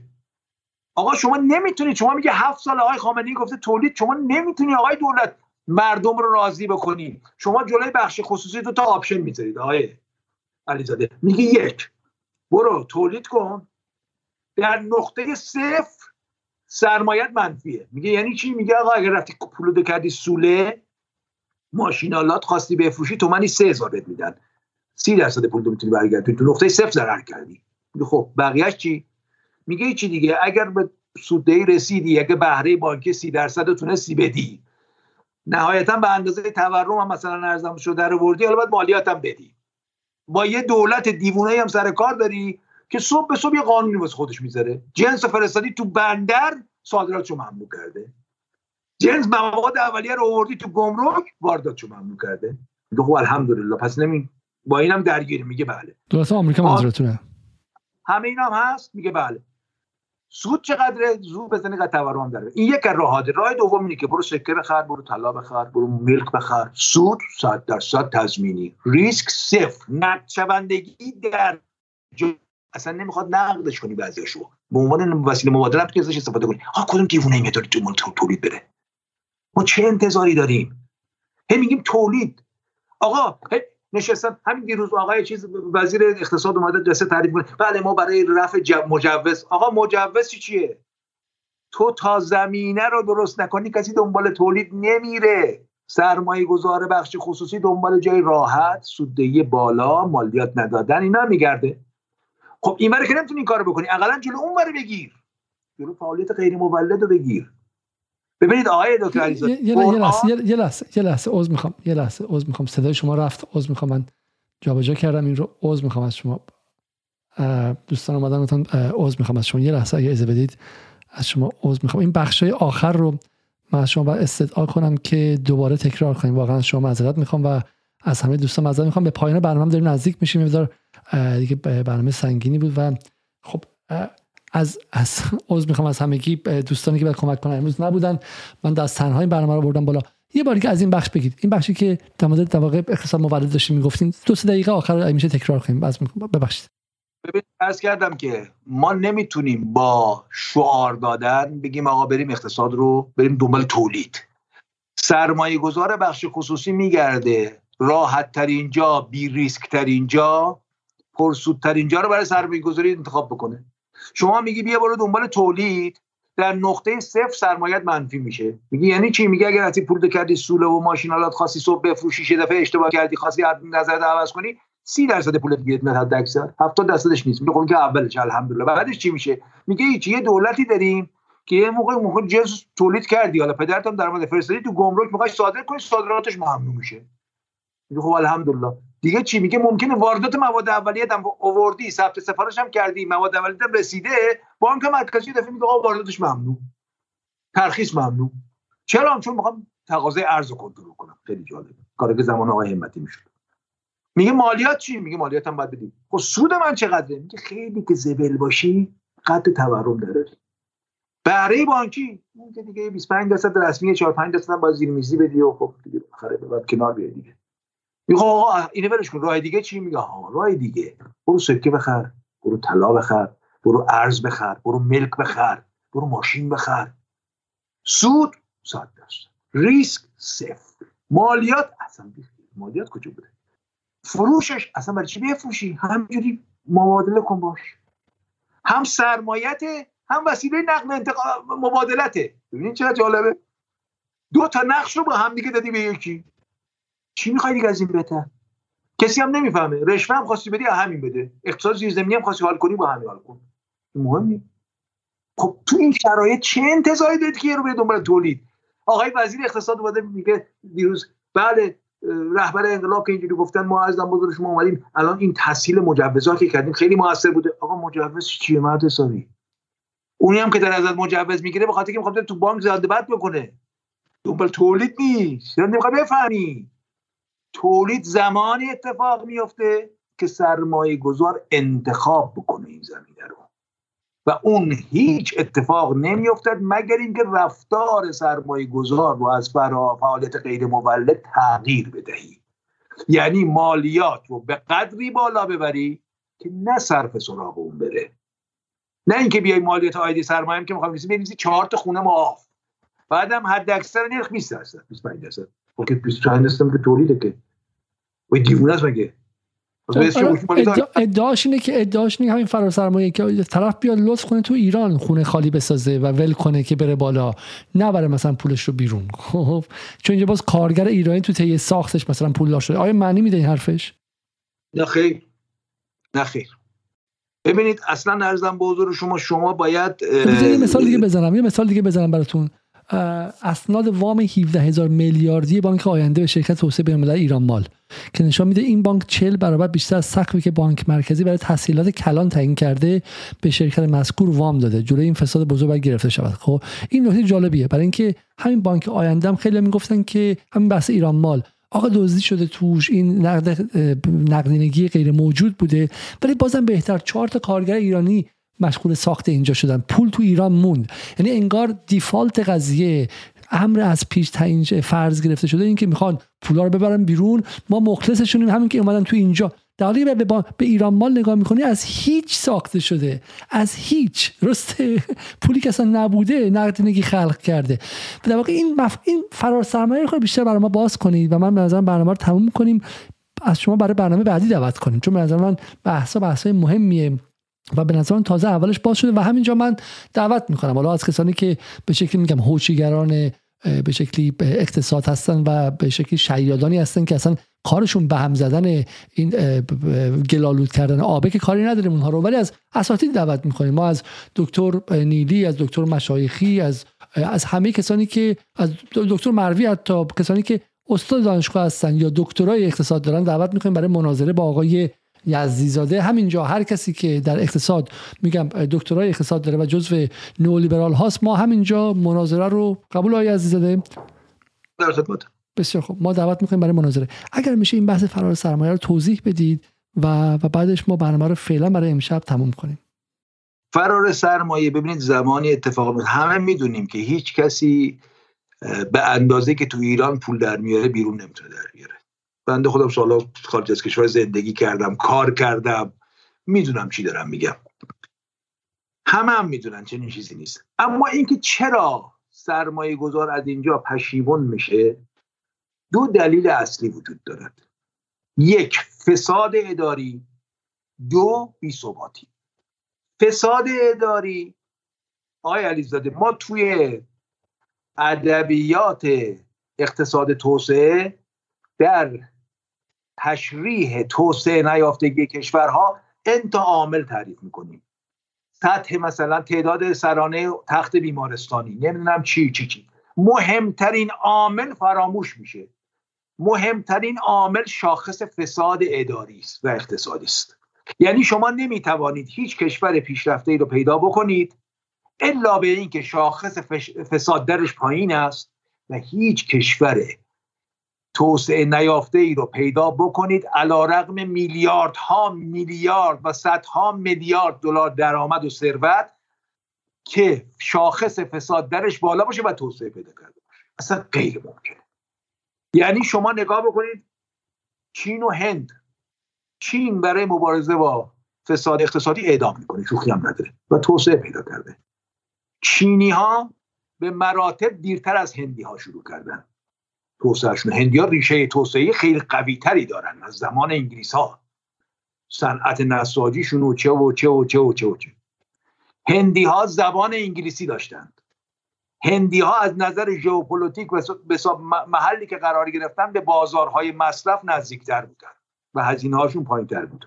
هندی ها از نظر جمعیت و منابع طبیعی وضع مشابه از نظر جمعیت شبیه چینیا بودن از نظر منابع طبیعی وضع بهتری داشتن.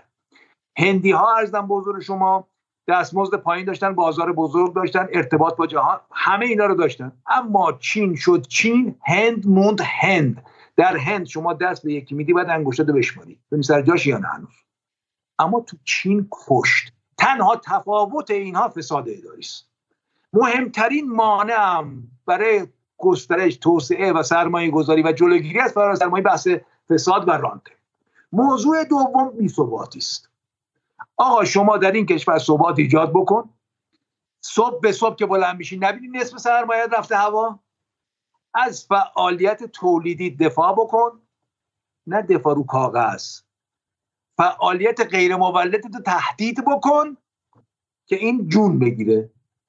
ببین چه اتفاق میفته. برای فرار سرمایه صورت بگیره. چرا باید صورت بگیره اصلا؟ که برای اونجا مالیات بده همه جوره؟ شما که زندگی می‌کنید می‌دونی که نفس هم می‌کشی میگه مالیات بده. نه فقط اونجا حتی کشورهایی که اسمش آزاده امارات متحده عربی. میگه اصلا مالیات ندیم راست میگه میگه مالیات ندیم. ولی هزار جور ازت چیزایی می‌گیره که اصلا مالیاتش گمه. میگه کاش که مالیات رو بده اصلا. اینا اینجوری نیست. برای چی فراسرمایه کجا بره؟ سرمایه بعد بازار بزرگ می‌خوای اینجا. مواد اولیه ارزون می‌خوای اینجا.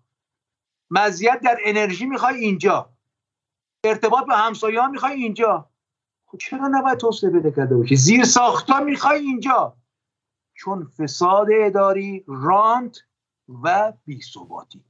یعنی یعنی حکومت حکومت حکومت حکومت نه قانون رو اجرا می‌کنه چون به قوه مجریه اجرای قانونه. شما قوانینی برای ما بردین که همین الان اگر اجرا شه تا همین ایران مسئله ما حل میشه. قوانین مبارزه با قاچاق قوانین دفاع و حمایت از ارز ملی ما تو این برنامه جدال من هفته پیش داد می‌زدم که ارز ملی چند ریال ناموس ماست. شما دارید میگی که نمی‌خواد تو داد بزنین زمان شاهش هم که این حرفا نبود و بهش خیلی روحیه ملی نبود حکومت وابسته پهلوی بود. قانون ثبت قانون رسما تصویب کردن در دفاع از ارز ملی درسته؟ چه برسه به الان؟ و, و دومیش پس ما مجری قانون نداریم و دومیش اینه که مجازات هم نمی کنیم قوه قضاییه هم نشسته. حالا من شخصا واقعا همین اخبار چند تا برشون ببینم نگاه کنید. شما اینجا واقعا یکی داستان از پر آب چشم. این بانک پارسیان فهرست ابر بدهکاران بانک پارسیان نگاه کنید شما فقط که از 670 تا 11 هزار میلیارد به این بانک بدهی دارن. اسما مشخصه. خب محمد مهدی آخوندی پسر عباس آخوندی فقط یه فقره 4900 میلیارد تومن وام گرفته. خب و هر سه وام هم خلاف قانون بوده. خب اون یکی میاد میگه که چه می‌دونم به شکلی پسر عباس آخوندی تحصیلات کلان رانتی گرفته حدود پنج هزار میلیارد از بانک آینده باز دوباره جدی وام گرفته خب. و اینم که حالا به شکلی نسبت قاچاق به واردات رسمی تا سال 92 فقط که از اون موقع بیشتر هم شده خب. برای همین به نظر میاد که وظیفه دولت وظیفه حکومت که حکومت داریه که گرفتنه که جلوی به شکلی مال بحث حجاب رو حالا الان باز این بحث حجاب سنگین شده منم نمی‌خوام موضوعی درباره حجاب بگیرم خب. ولی چه میشه که تا به حال از یک نماز جمعه گفته نشده که آقا ناموس ما که به شکلی ریال ماست داره هر روز بهش تعدی میشه که پول ما که پول مردمه داره ازش رد میشه. و بعد بچه های این کشور تو سوریه کشته شدن تو حالا جنگ 8 ساله به کنار. همین الان امثال سلیمانی رفتن و کشته شدن. و این منطقه رو ما بهش میگیم محور مقاومت. ای دارن مقاومت می‌کنن که این قارت در این ابعاد وسیع انجام شه و دولت هم بگی دست ما بالاست. و ما از رئیسی موندیم. آقای حسن روحانی عمد داشت که ایران رو به ورشکستگی برسونه تا نشون بده که جز FATF و برجام راه دیگه ای نیست. و از آقای رئیسی می‌پرسیم. آیا آقای رئیسی هم عمد داره؟ آقای رئیسی عمد داره که 6000 یورو به هر ایرانی میده. به هر ایرانی 6000 یورو میده که صف انجام شه. که بعد چیکار کنم؟ مثلا تقاضا رو پایین بیاره اتشش رو. پس چرا باز ارز رفت بالا؟ با این همه یورویی که پخش کردن چرا ارز رفت بالا؟ چرا ارز رفت بالا؟ چون این ارز خودش نقدینگیه. ببینید اگر چنانچه شما یک جنسی رو میفروختید که وسیله مبادله نبود به مرور تقاضاش کنترل می‌شد. ولی شما داری یه چیزی رو میفروشی که همزمان نیازی نداری که بفروشیش وسیله مبادله استفاده کنی. همزمان می‌تونی اون وسیله مبادله استفاده کنی. چه انتظاری داری؟ آقای الفبای اقتصاده. آقای رئیسی از رئیس کل بانک مرکزی از وزیر اقتصادت بپرس این حرفا رو. آقا یعنی چی؟ شما ها آمدید از روزی که آمدی آقای رئیس کل بانک مرکزی ده تا دستور متناقض دادید تو برنامه چیه؟ حالا نمیدون نمی‌دونن یا میترسن بالاخره از مافیا از اولیگارشی از صاحبان قدرت میترسن شاید. مملکت وقتی که از صاحب قدرت می‌خواد که ببخشید اگر منو صاحب قدرت گذاشت اونجا باید بشم نوکرش. مشکل اینه. مشکل اینه. مشکل نفوذ در مجلسه. به واسطه اون نفوذ در دولته. تعیین آدمایی که می‌خوانه. تا دستوراتی که می‌خوانه اجرا کنه. منافعش رو تامین کنه. و الا نمی‌تونید شما این همه بگی آقا یعنی این همه تلاش برای نفهمیدن این دلیل داره. این همه تلاش برای خودمون به خواب زدن این یه کمی عجیب غریبه. و الا آقا دو تا چهار تاست آقا اصلا هیچ کس نه یزدیزاده حرف می‌زنه نه کسی دیگه. من خودم عقلم باید برسه. اول ببینم آقا این چیزا که داری واسه من تجویز می‌کنی تو 40 سال گذشتم تجویز شده بود. میگه بله میگه خب مریض خوب شد. میگه نه میگه جمع برو آقا 40 سال داریم همین کارو می‌کنیم و 40 سال هم داریم کس می‌خوریم بازم ادامه میدیم این معلومه یه جمون ایراد داره دیگه. مخیلمون ایراد داره یا یه جایی همون گیره اصلا. شما اون موقعی که کتاب هنر شکست تحریم ها رو می نوشتید این مسئله می‌دونستید های دکتر؟ من این تقریبا این کتاب ارزم بزرگ شما سه سال پیش اگر اشتباه نکنم نوشته شو ولی چاپش نکرده بودم پی دی افش رو تو اینترنت گذاشته بودم که حالا همه استفاده کنم. بعد گفتن حتما چاپش بکن این دو سال قبل چاپ شد. تقریبا تمام مسائل توش گفته شده. بله. پس ما در واقع راه حل شکستن تحریم ها رو می‌دونستیم و استفاده نکردیم و این خیانت ملی محسوب میشه. بذار من ساده بگم. من ساده بگم به هزینه این که میگم سالهاست خانوادم رو ندیدم و در قربت هستم اینو بگم. ما راه مقابله با تحریم های ضد بشری آمریکا رو می‌دونستیم. من به عنوان کسی که در خیابون های لندن چندین تظاهرات علیه تحریم ها سازماندهی کردم و توسط پلیس و اینها داشتم کتک میخوردم. و باید بگم که چه بسا اشتباه می‌کردیم. چون راه حل مقابله با تحریم تو لندن نبود. تو تظاهرات ضد جنگ نبود. توی مصاحبه کردن با گاردین نبود. توی اتحاد با چپا و ضد امپریالیست انگلیس نبود. راه حل تو لندن تهران بود و اینها استفاده نکردن. اینها به علت دفاع نکردن از معیشت مردم ایران علیه تحریم های سادیستیک آمریکا باید به عنوان جانی جانی محاکمه شن و هنوزم محاکمه شن.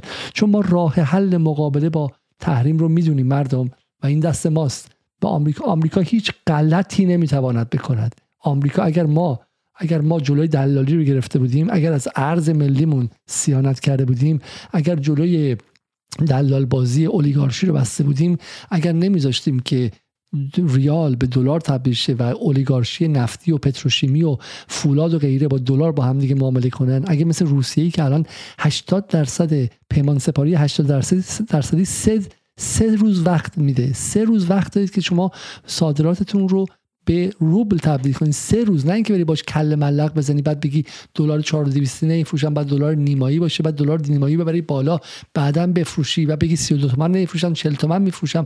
نه این کارها. اگر این کارها رو کرده بودیم تحریم های آمریکا هیچ غلطی نمی‌توانست بکنه و ما مثل روسیه بودیم که تر تورم رو از 18 درصد به 4 درصد آورد و به کارگرانش 14 درصد بالای خط تورم حقوقشون رو افزایش داد. گفت مردم اگر ما زیر جنگیم شما نباید فقیر باشید. نباید وعده غذای شما از سه روز سه وعده در روز بشه دو وعده در روز. و ما وعده غذای مردم رو کمتر کردیم. تا از امام نماز جمعه هم به بچه های بسیجی و طرفدارمون که بگیم ما به شما طرفدار گفتیم غذا کمتر بخورید. گوشتم نخورید مرغم نخورید خب هوا بخورید خب. و این واقعا کار عجیبه. و دست کسانی رو فر بهتر کردیم که بچه‌هاشون تو تورنتو مرگ بر خامنه یا مرگ بر جمهوری اسلامی بگن. ما این کارو کردیم. ما ما ملتی بخش هایی که طرفدار ما بودن محرومین رو طبقات پایین رو از خودمون روندیم به کسایی دادیم بخورن به دلال هایی دادیم بخورن که فوشن به ما بدن و الان به لحظه رسیدیم که بعید نیست که تغییر حکومت بدن. یعنی همین ها از فرد واقع عملا کودتا داره انجام میشه با با فروپاشی با فروپاشی ریال. یه موضوعی بگم که خیلی درد شاید بیشتر بشود. اوایل اسفند وقتی که دلار شروع کرد در بزرگ شما بالا رفتن این پیشنهاد رو من دفتر آقای رئیس جمهور فرستادم و دفترشون رسید که آقا اگر نمی‌خواید کارهای دیگه بکنید هم نمیگم بکنید. ما بزرگترین مشکلمون تقاضای ارز توسط همین بانک ها و شرکت های وابسته شونه مؤسسات مالی احتکاری که اینا کردن هیچکس نکرده. مؤسسات مالی صندوق های قرض الحسنه بانک ها شرکت های دولتی شرکت های تامین اجتماعی شرکت های بخش عمومی شرکت های شهرداری همه اینا. آقا شما یک بی زحمت الان اول اسفنده این بود خیلی ساده. شما بنویسید تمام شرکت های بخش عمومی که زیر مجموعه بنده هستند دولت هستند و بخش عمومی هستند تامین اجتماعی صندوق های قرض الحسنه زهرمار اینها ارزم به حضور شما اگر تا پایان سال موجودی ارز تلاشون رو در دارایی هاشون نگه دارن مشمول مالیات سرمایه معادل 90 درصد می شود آیدی سرمایه باید بده. این یعنی که آقا نگه نداره برو بفروش. تو نامه هم آقا جلوی این ارزه رو هیچ تقاضایی نمی‌تونه بگیره دیگه. چون عمده این خیلی سخت بود. خیلی درکش مشکله به نظر شما. آقا دولتی غلط می‌کنی ارز و طلا خریدی. بخش عمومی هستی تامین اجتماعی هستی غلط می‌کنی که خریدی. حالا هم خریدی اب نداره. تا آخر سال اگر فروختی مشمول مالیات مال نمی‌گیرم پدرتم در رم قانون ارز این تامین اجتماعی هم تو ایران ارز داره؟ اصلا ببین این اصلا تو تزریق ارز این آقا فقط احتکار رو جلوشو بگیر بر اساس قانون احتکار هم باید در خود نمی‌کنم که باید بگیرم پدر صاحب در رم اصلا مالیات می‌خوام بگیرم 90 درصدشو یا برو بفروش. بهت اختیارم میدم تا آخر سال بفروش. این بازار می‌تونست که جون بگیره. دلار زیر 20 تومن نمیافتاد. کسایی که فکر می‌کنن که آقای وقتی میگن قیمت 15 تومن خیلی عجیبه. آقا این قیمت همین الان بدون این قوانین با یه بخشنامه قابل اجراست های علیزاده. اراده می‌خواد. مهار تورم یه جو همت می‌خواد. یه ذره غیرت می‌خواد یه ذره اراده. هیچ دیگه نمی‌خواد. فقط همین آخر شما روش فکر نمی‌خواستم بگم اینو. ولی دیگه گفتم. اینقدر راحت مسائل کشور حل میشه. آیا علیزاده خیلی راحت از این حل میشه که فکر کن نمی‌خوام بکنیم از راحت نیست چون اون اولیگارشی اون دلال ها اون بخش زیرزمینی. آی دکتر استاد دانشگاه هم خریدن دپارتمان هم خریدن به شکلی رسانه رو خریدن نه رسانه ایران. رسانه نه فقط اسمشو ببرم من دیگه اقتصاد آنلاین و اکو ایران و چه می‌دونم دنیای اقتصاد. تو بی بی سی هم آدم دارن تو اینترنشنال هم آدم دارن. آقای دکتر شما وقتی که الان هلدینگ خلیج فارس روابط عمومیش یک و هشت دهم همته. خب سالانه. خب مثل سرچشمه پول مسئولیت اجتماعیش یک و نیم همته. شما کل سینما ایران رو با دو هم با سه همت می‌تونی بخری. خب پولش هم نوید محمدزاده که گرون گروناشه 25 میلیارد تومن بوده. همه ستاره های سینما ایران رو با یه همت می‌تونی بخری. تئاتر رو با یه دام همت می‌خری. فوتبال ایران رو من باش شما با چهار همت می‌تونم بخرم. خب نماینده هم می‌تونی بخری. نصف مجلس رو می‌تونی بخری. آقای دکتر شوخی که نداریم که ما قبلا ندیدیم. خب خودشون می‌گفتن با دست دیگه نتیجه بهتر از این نمیشه. سیستممون آمریکایی شده همین الان همین الان آمریکایی شده. فیلیمو سه همت سال گذشته بود خب؟ تزریق زندگی مثلثی و روابط مثلثی می‌کنه. بعد شما برو بگو تو خیابون چه حجاب خوب است حجاب بد از فلان است خب؟ اومده و بعد دستشون با بخشی از حاکمیت هم در روی و حالا آقای خامنه ای باز هم میگم آقای خامنه ای واقعا تنهاست. یعنی از سال 88 آقای خامنه ای می‌گفت اقتصاد مقاومتی اقتصاد تاباور. اقتصاد مقاومتی اقتصاد تاباور. یه سوال من از همیشه القایم کردم. گفتم آقا معذرت می‌خوام. پیشرفت در جریان صنایع نظامی ناشی از تحریم ضربه خورد می‌تونسته بخوره؟ توی انرژی هسته ای می‌تونسته بخوره یا پالاشگاه ساخت پالاشگاه که سی میلیارد دلار میگم اگه کرده بودن این کار آقا توی بحث نظامی و بحث اتمی دوست و دشمن متفق بودن که این کلوب نباید ایران توش وارد بشه. چطور؟ اون زمانی که هیچی تحریم نبود و اینا تحریم بود با مدیریت متمرکز و یه استراتژی درست اینا محقق شد. بعد شما میگی من چهار تا پالایشگاه نتونستم درست کنم؟ این نیست که نشه؟ نمی‌خوای که بشه. آقای دولت. مشکل هم می‌دونین چیه؟ کاملا معلومه ها. ببینید شما دو تا بخش دارید. یکی مجلست یکی دولتت. اینا انتخابی هن. به شدت عوام زدن به شدت پوپولیستن. به شدت فاقت استراتژی هن. ببینید شما انقدر این مملکت قاطی پاتی سیستمش یه شرکت رو طبق قانون تجارت وقتی یه نفر گذاشید مدیر عامل استراتژی این شرکت رو نمیدیم مدیر عامل بگه خود استراتژی بنویس خودم اجرا کن. اون مجریه قوه مجریه است. استراتژی رو مجمع می نویسه مجمع شرکت. ما یه مستاجر چهار ساله به اسم رئیس جمهور میاریم میگیم خود استراتژی خود بنویس. تو برنامه بودجه زیر نظر توه. زمان شاه برنامه بودجه زیر نظر دولت نبود زیر نظر شاه بود. بفهمیم اقلا یه چیزایی رو بابا. یه چیزایی رو بفهمیم. که نمیشه هما... بزرگترین حماقت این است که تبیین استراتژی یک بخش اجرایی رو بدی به خودش. کی این کارو می‌کنه بعد تازه میگه این استراتژی که نوشتی برو بده یکی پاپولیستر از خودت به اسم مجلس که اون تصویر بکنه واسه با باری بسیار خب بسیار خب حالا من فقط توضیح بدم که وقتی که آقای خامنه‌ای در مشهد باز تکرار می‌کنه بر امید برای اینکه ما عمیقا امید داریم. هر حرفی که آیه آیه عزیزاده می‌زده اینه که دقیقا امید هست چرا که اگر نبود ما نمی‌تونستیم در بدترین شرایط تحریم صنایع نظامیمون رو نانو تکنولوژیمون رو صنایع هستهمون رو هم امید هست هم توان. هم امید هست هم, هم توان. و اینجا چیزی که لازمه اینه.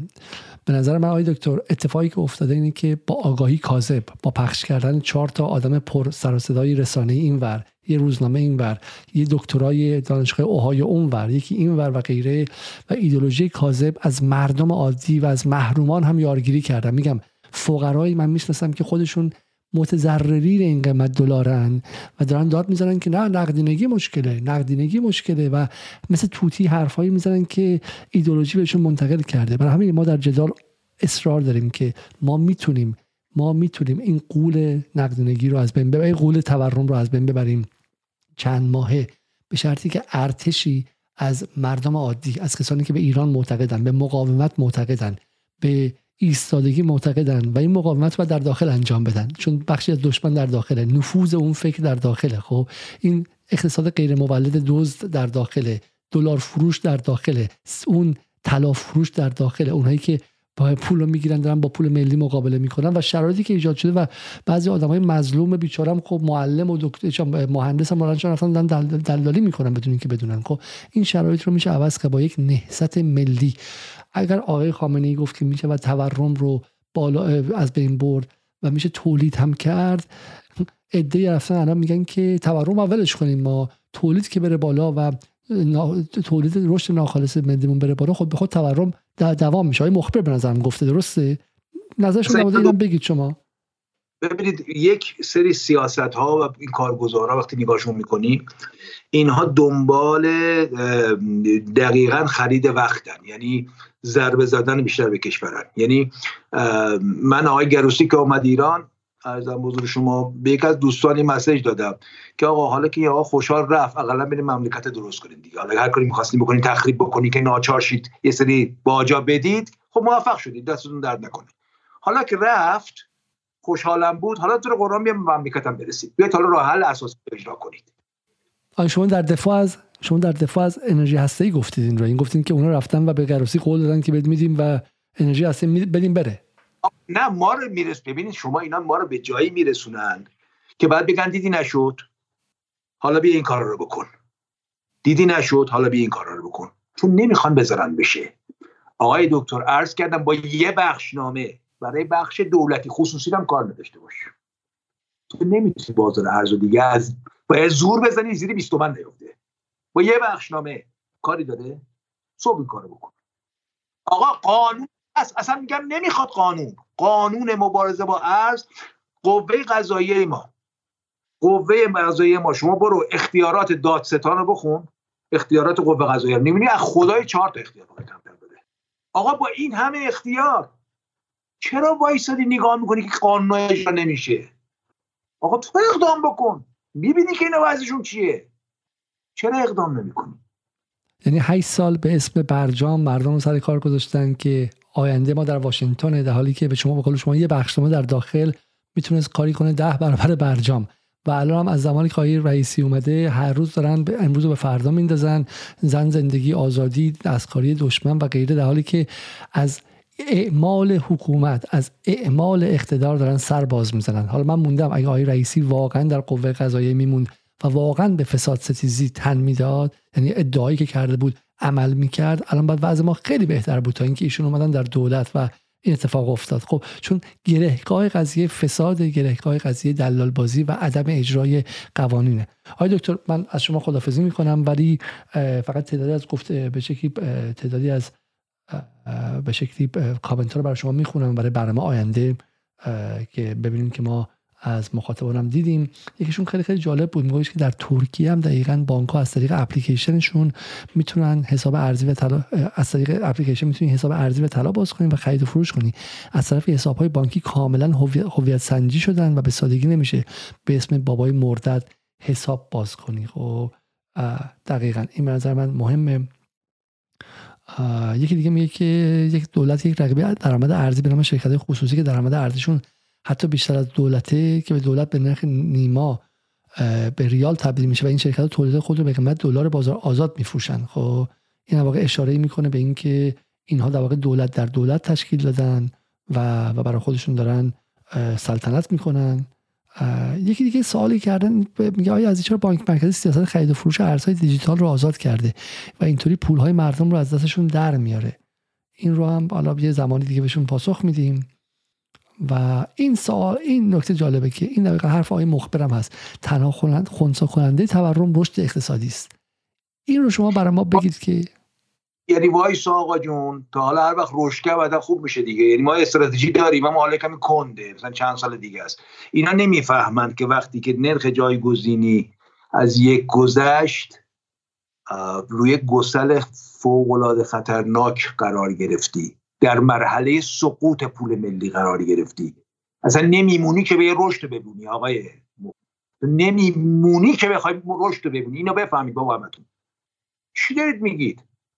من الان می‌دونم مشکلم کجاست. مشکلم از یه جایگزینی اتفاق افتاده. می‌دونم هم چجوری باید جلوشو بگیرم. چون همه دنیا هست قانونش هست همه دارن اجرا می‌کنن. اینجا هم باید مثل همه دنیا بشه نمی‌خوای بکنی. میگه حواله میدی برای رشد که هر وقت رشد درست شد درست شد. تو اصلا آقای مخبر اقتصاد خوندی که حرفا رو می‌زنی؟ راجبش کی بهت گفته؟ یا حداقل خودت باید تمام این تیم دو شما چرا میگه آقای نیلی و آقای مشایخه فلان حرفا؟ همینجا بنده از تمام تیم اقتصادی دولت یک طرف تقاضا می‌کنم بیان بشینم منم بیان بشینم با هم مناظره بکنیم. یکی هم نه پنج شش همشون بیان. یه سال اینجا مطرح میشه. میگه که مردم طلا دلار ماشین زمین خریدن. طبق صحبت شما چرا یوان و یورو نخریدن؟ ببینید جا نیافتاده از نظر سنتی دلار به عنوان چیزی بوده که قابل تبدیل به همه چی بوده. یوان فقط تو چین باید می‌رفتیم. بعد می‌خواستی از دلار ببینید دلار چون یه پذیرش جهانی دارد شما در هر جای دنیا وقتی چنج می‌کنی دلار به اون ارز هزینه هم پایین تره یعنی شما دلار به پوند تبدیل بکنی خیلی هزینه پایین که تا دلار کانادا رو به پوند تبدیل بکنی. دقت کردید دلار رو به درهم می‌خوای تبدیل بکنی هزینه خیلی کمتره. تا دلار امریکا رو تو دلار کانادا رو بخوای تبدیل بکنی حتی. حتی پوند رو بخوای تبدیل بکنی. ولی الان اگه مثلا یوان پاشی کنن تو ایران همون بلا سر ما میاد. فرق نمی‌کنه. ما باید از ارز پوله اصلا یه چوب. یه چوبی رو پخش بکنن که این چوب این ست وظیفه پول ملی رو بتونه انجام بده. و یه مزیتی نسبت به پول ملی داشته باشه. تمومه. جایگزین تعریف کردی کار تمومه. اصلا بحث دلار نیست. بحث شبه پول است. ارز و مسکوکات فعلا. هر چیز دیگه هم که بخواد جایگزین پول ملی باشه وسیله وظیفه دولت است که جلوشو بگیره. ابزار من اینو بگم تموم کنیم. میگه که آیا علیزاده اقتصاددان های لیبرال میگن دیگه دلار در چنته دولت دیگه دلار در چنته نداشته بده برای ارز ترجیحی و ته دیگه ته دیگه به کف دیگه رسیده بود.